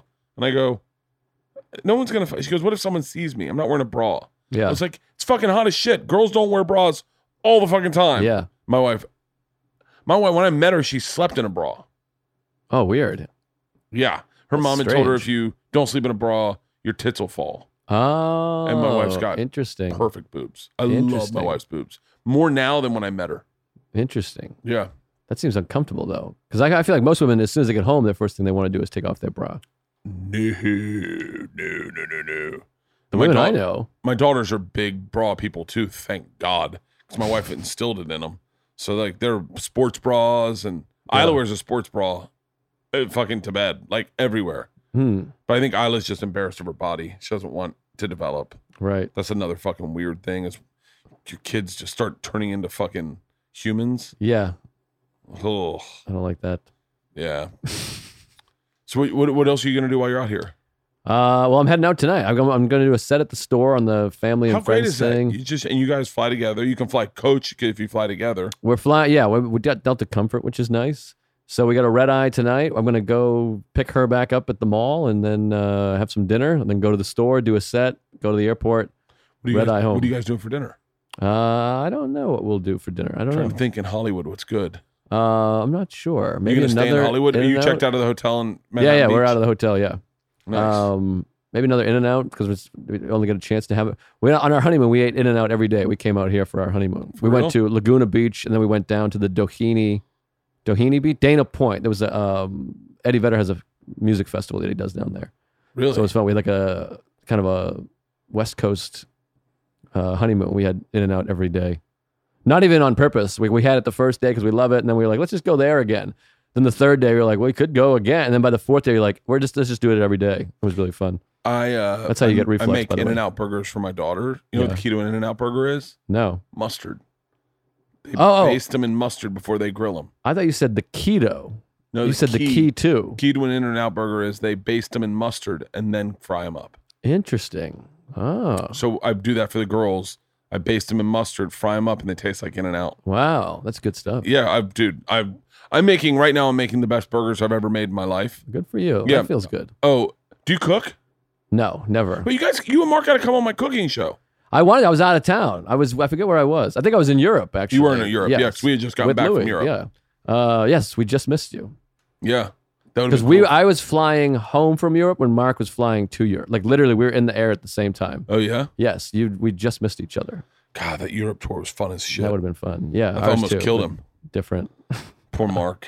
Um, but yeah, we missed you. It would Yeah. have been fun if we all met up. Well, I'll let you go get your wife at the mall. This has been awesome, dude. I could Was this good? I always think I, I'm like, did I? s- Uh, the rest of the day, I'll be like, I suck. I hate mymyself. for real. yeah, that's how Oh, I live no. my life. No, now. this is great. All right, For- I good. mean, I always look at a podcast like I, I, ones that I'm on.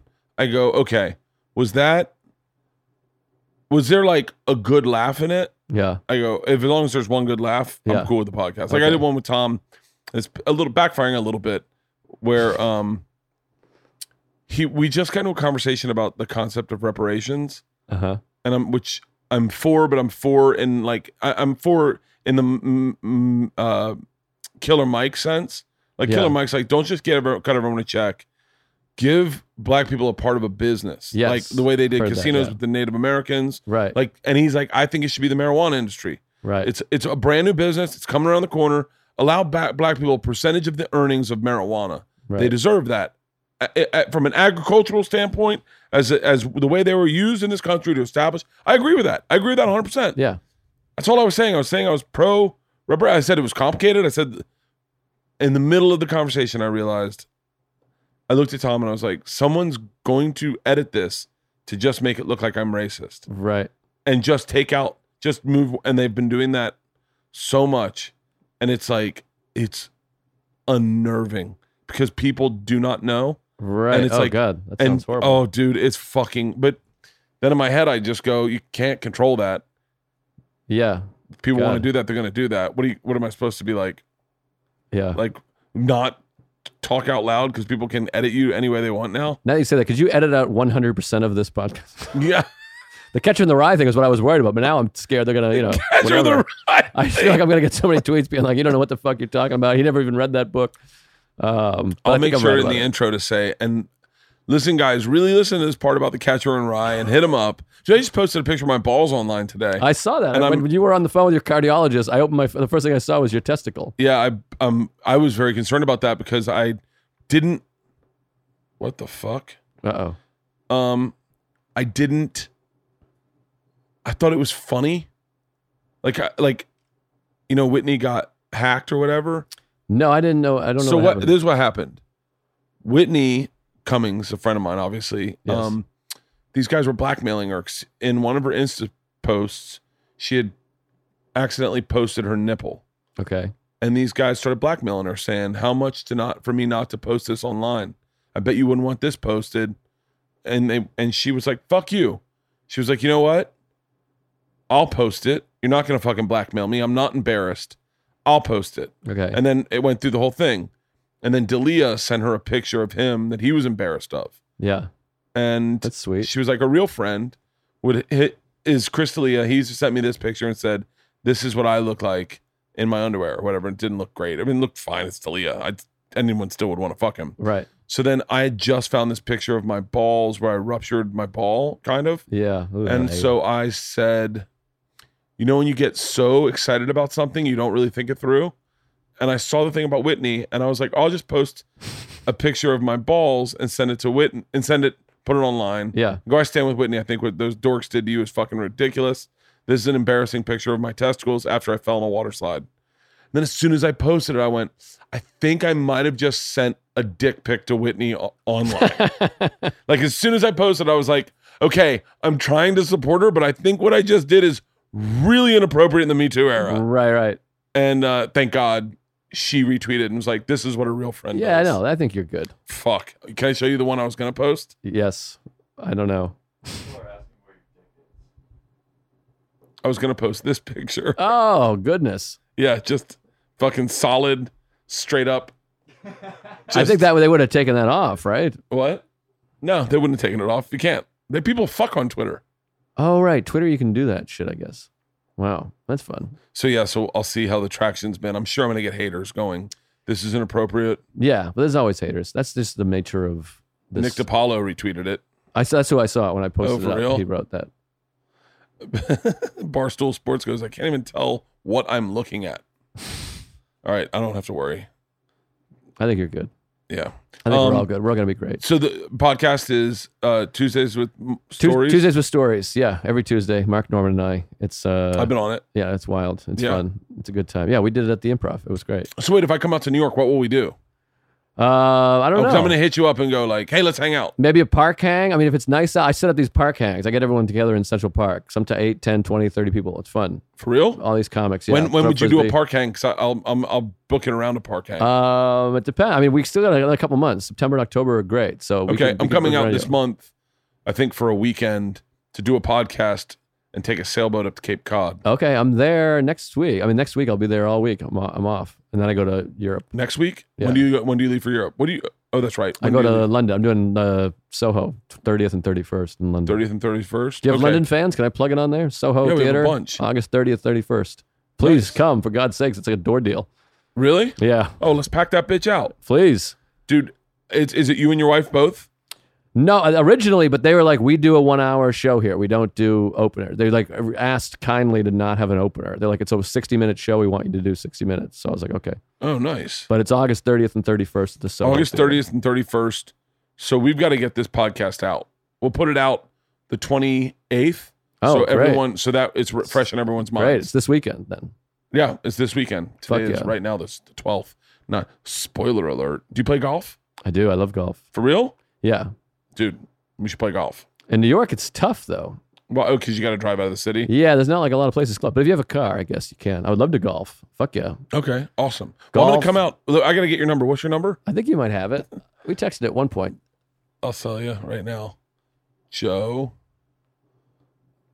Oh, here's my wife. Dance for it.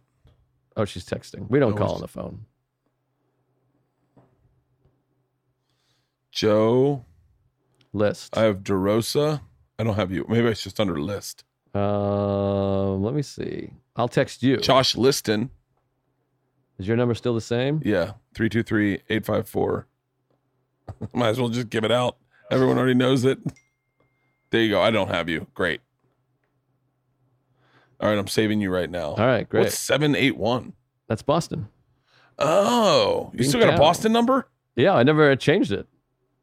I mean, now now you keep numbers. I mean, I don't. People don't post my number on fucking TV. I'm gonna. I'm. I'm I may have to get a new phone because it's been fucking aggressive. Although I have been writing off my cardiologist calling me to. They called like twice, and I was like, "What the fuck is this number?" That's really funny. Yeah. Um. It'd be funny if you died because What's your full name? my full name, Yeah. Joseph Albert List. This is an interesting last name. What is it? It's German. In fact, uh, I was just in Auschwitz, as previously mentioned, and they have like a all these books with like four million names of victims, Yeah. and there's a Joseph list, my name in there. There's like there's like forty lists in there. So then I was like, hey, maybe I'm a Jew. Maybe I'm part Jew, which would explain a lot of my you know mental problems. And then I was like, I could just I could I could start not worrying about all these Jew jokes I'm making. Yeah. You know? I thought Mark Norman was Jewish because he always says, "Hey, Jews," or you know. yeah, yeah. He he, he does like uh, he wants to be Jewish. I think he does. But I'm like, I think I might be. I got to I got to do one of those 29 20 what is it? 23 and me. 23 and me. What? Uh, what's the guy who owns the New York uh, stand up New York? Altrich. Auschwitz? Altrich. Oh, yeah, yeah. guy. Uh, I forget his name. James James Yeah. Altrich has a great joke about 23 and me.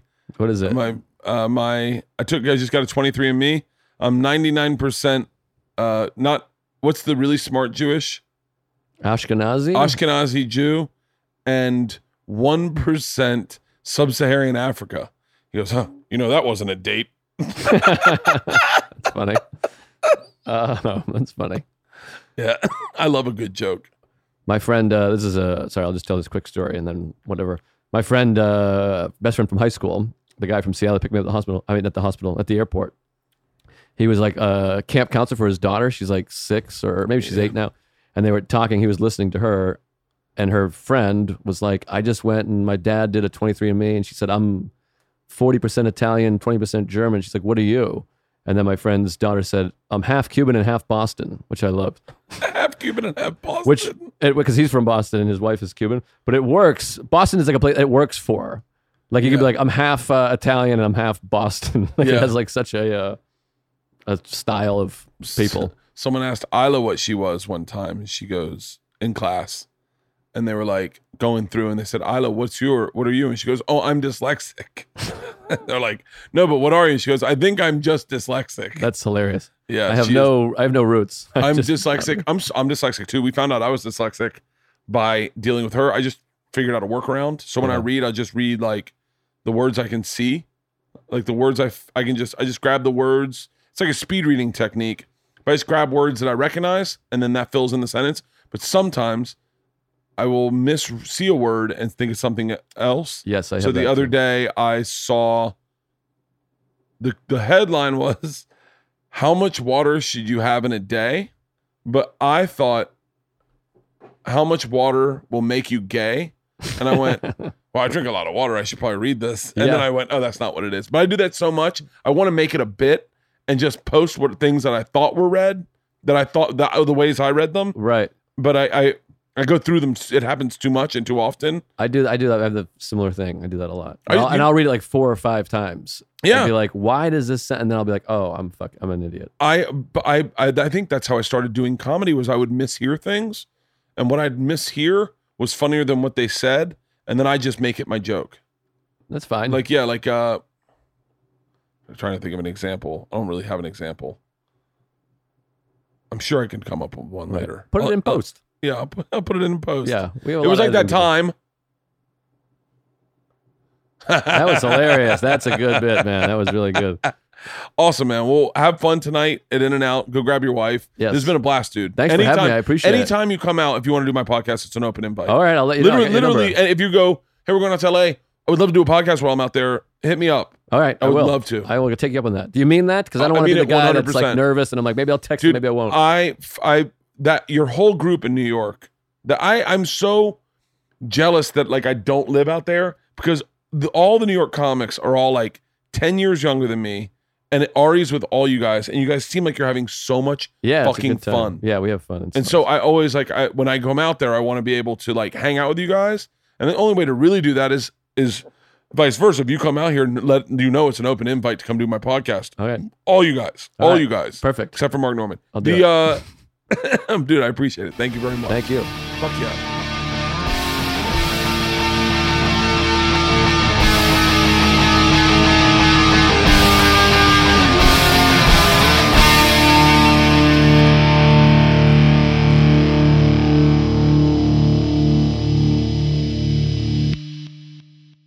This episode was brought to you by The Machine.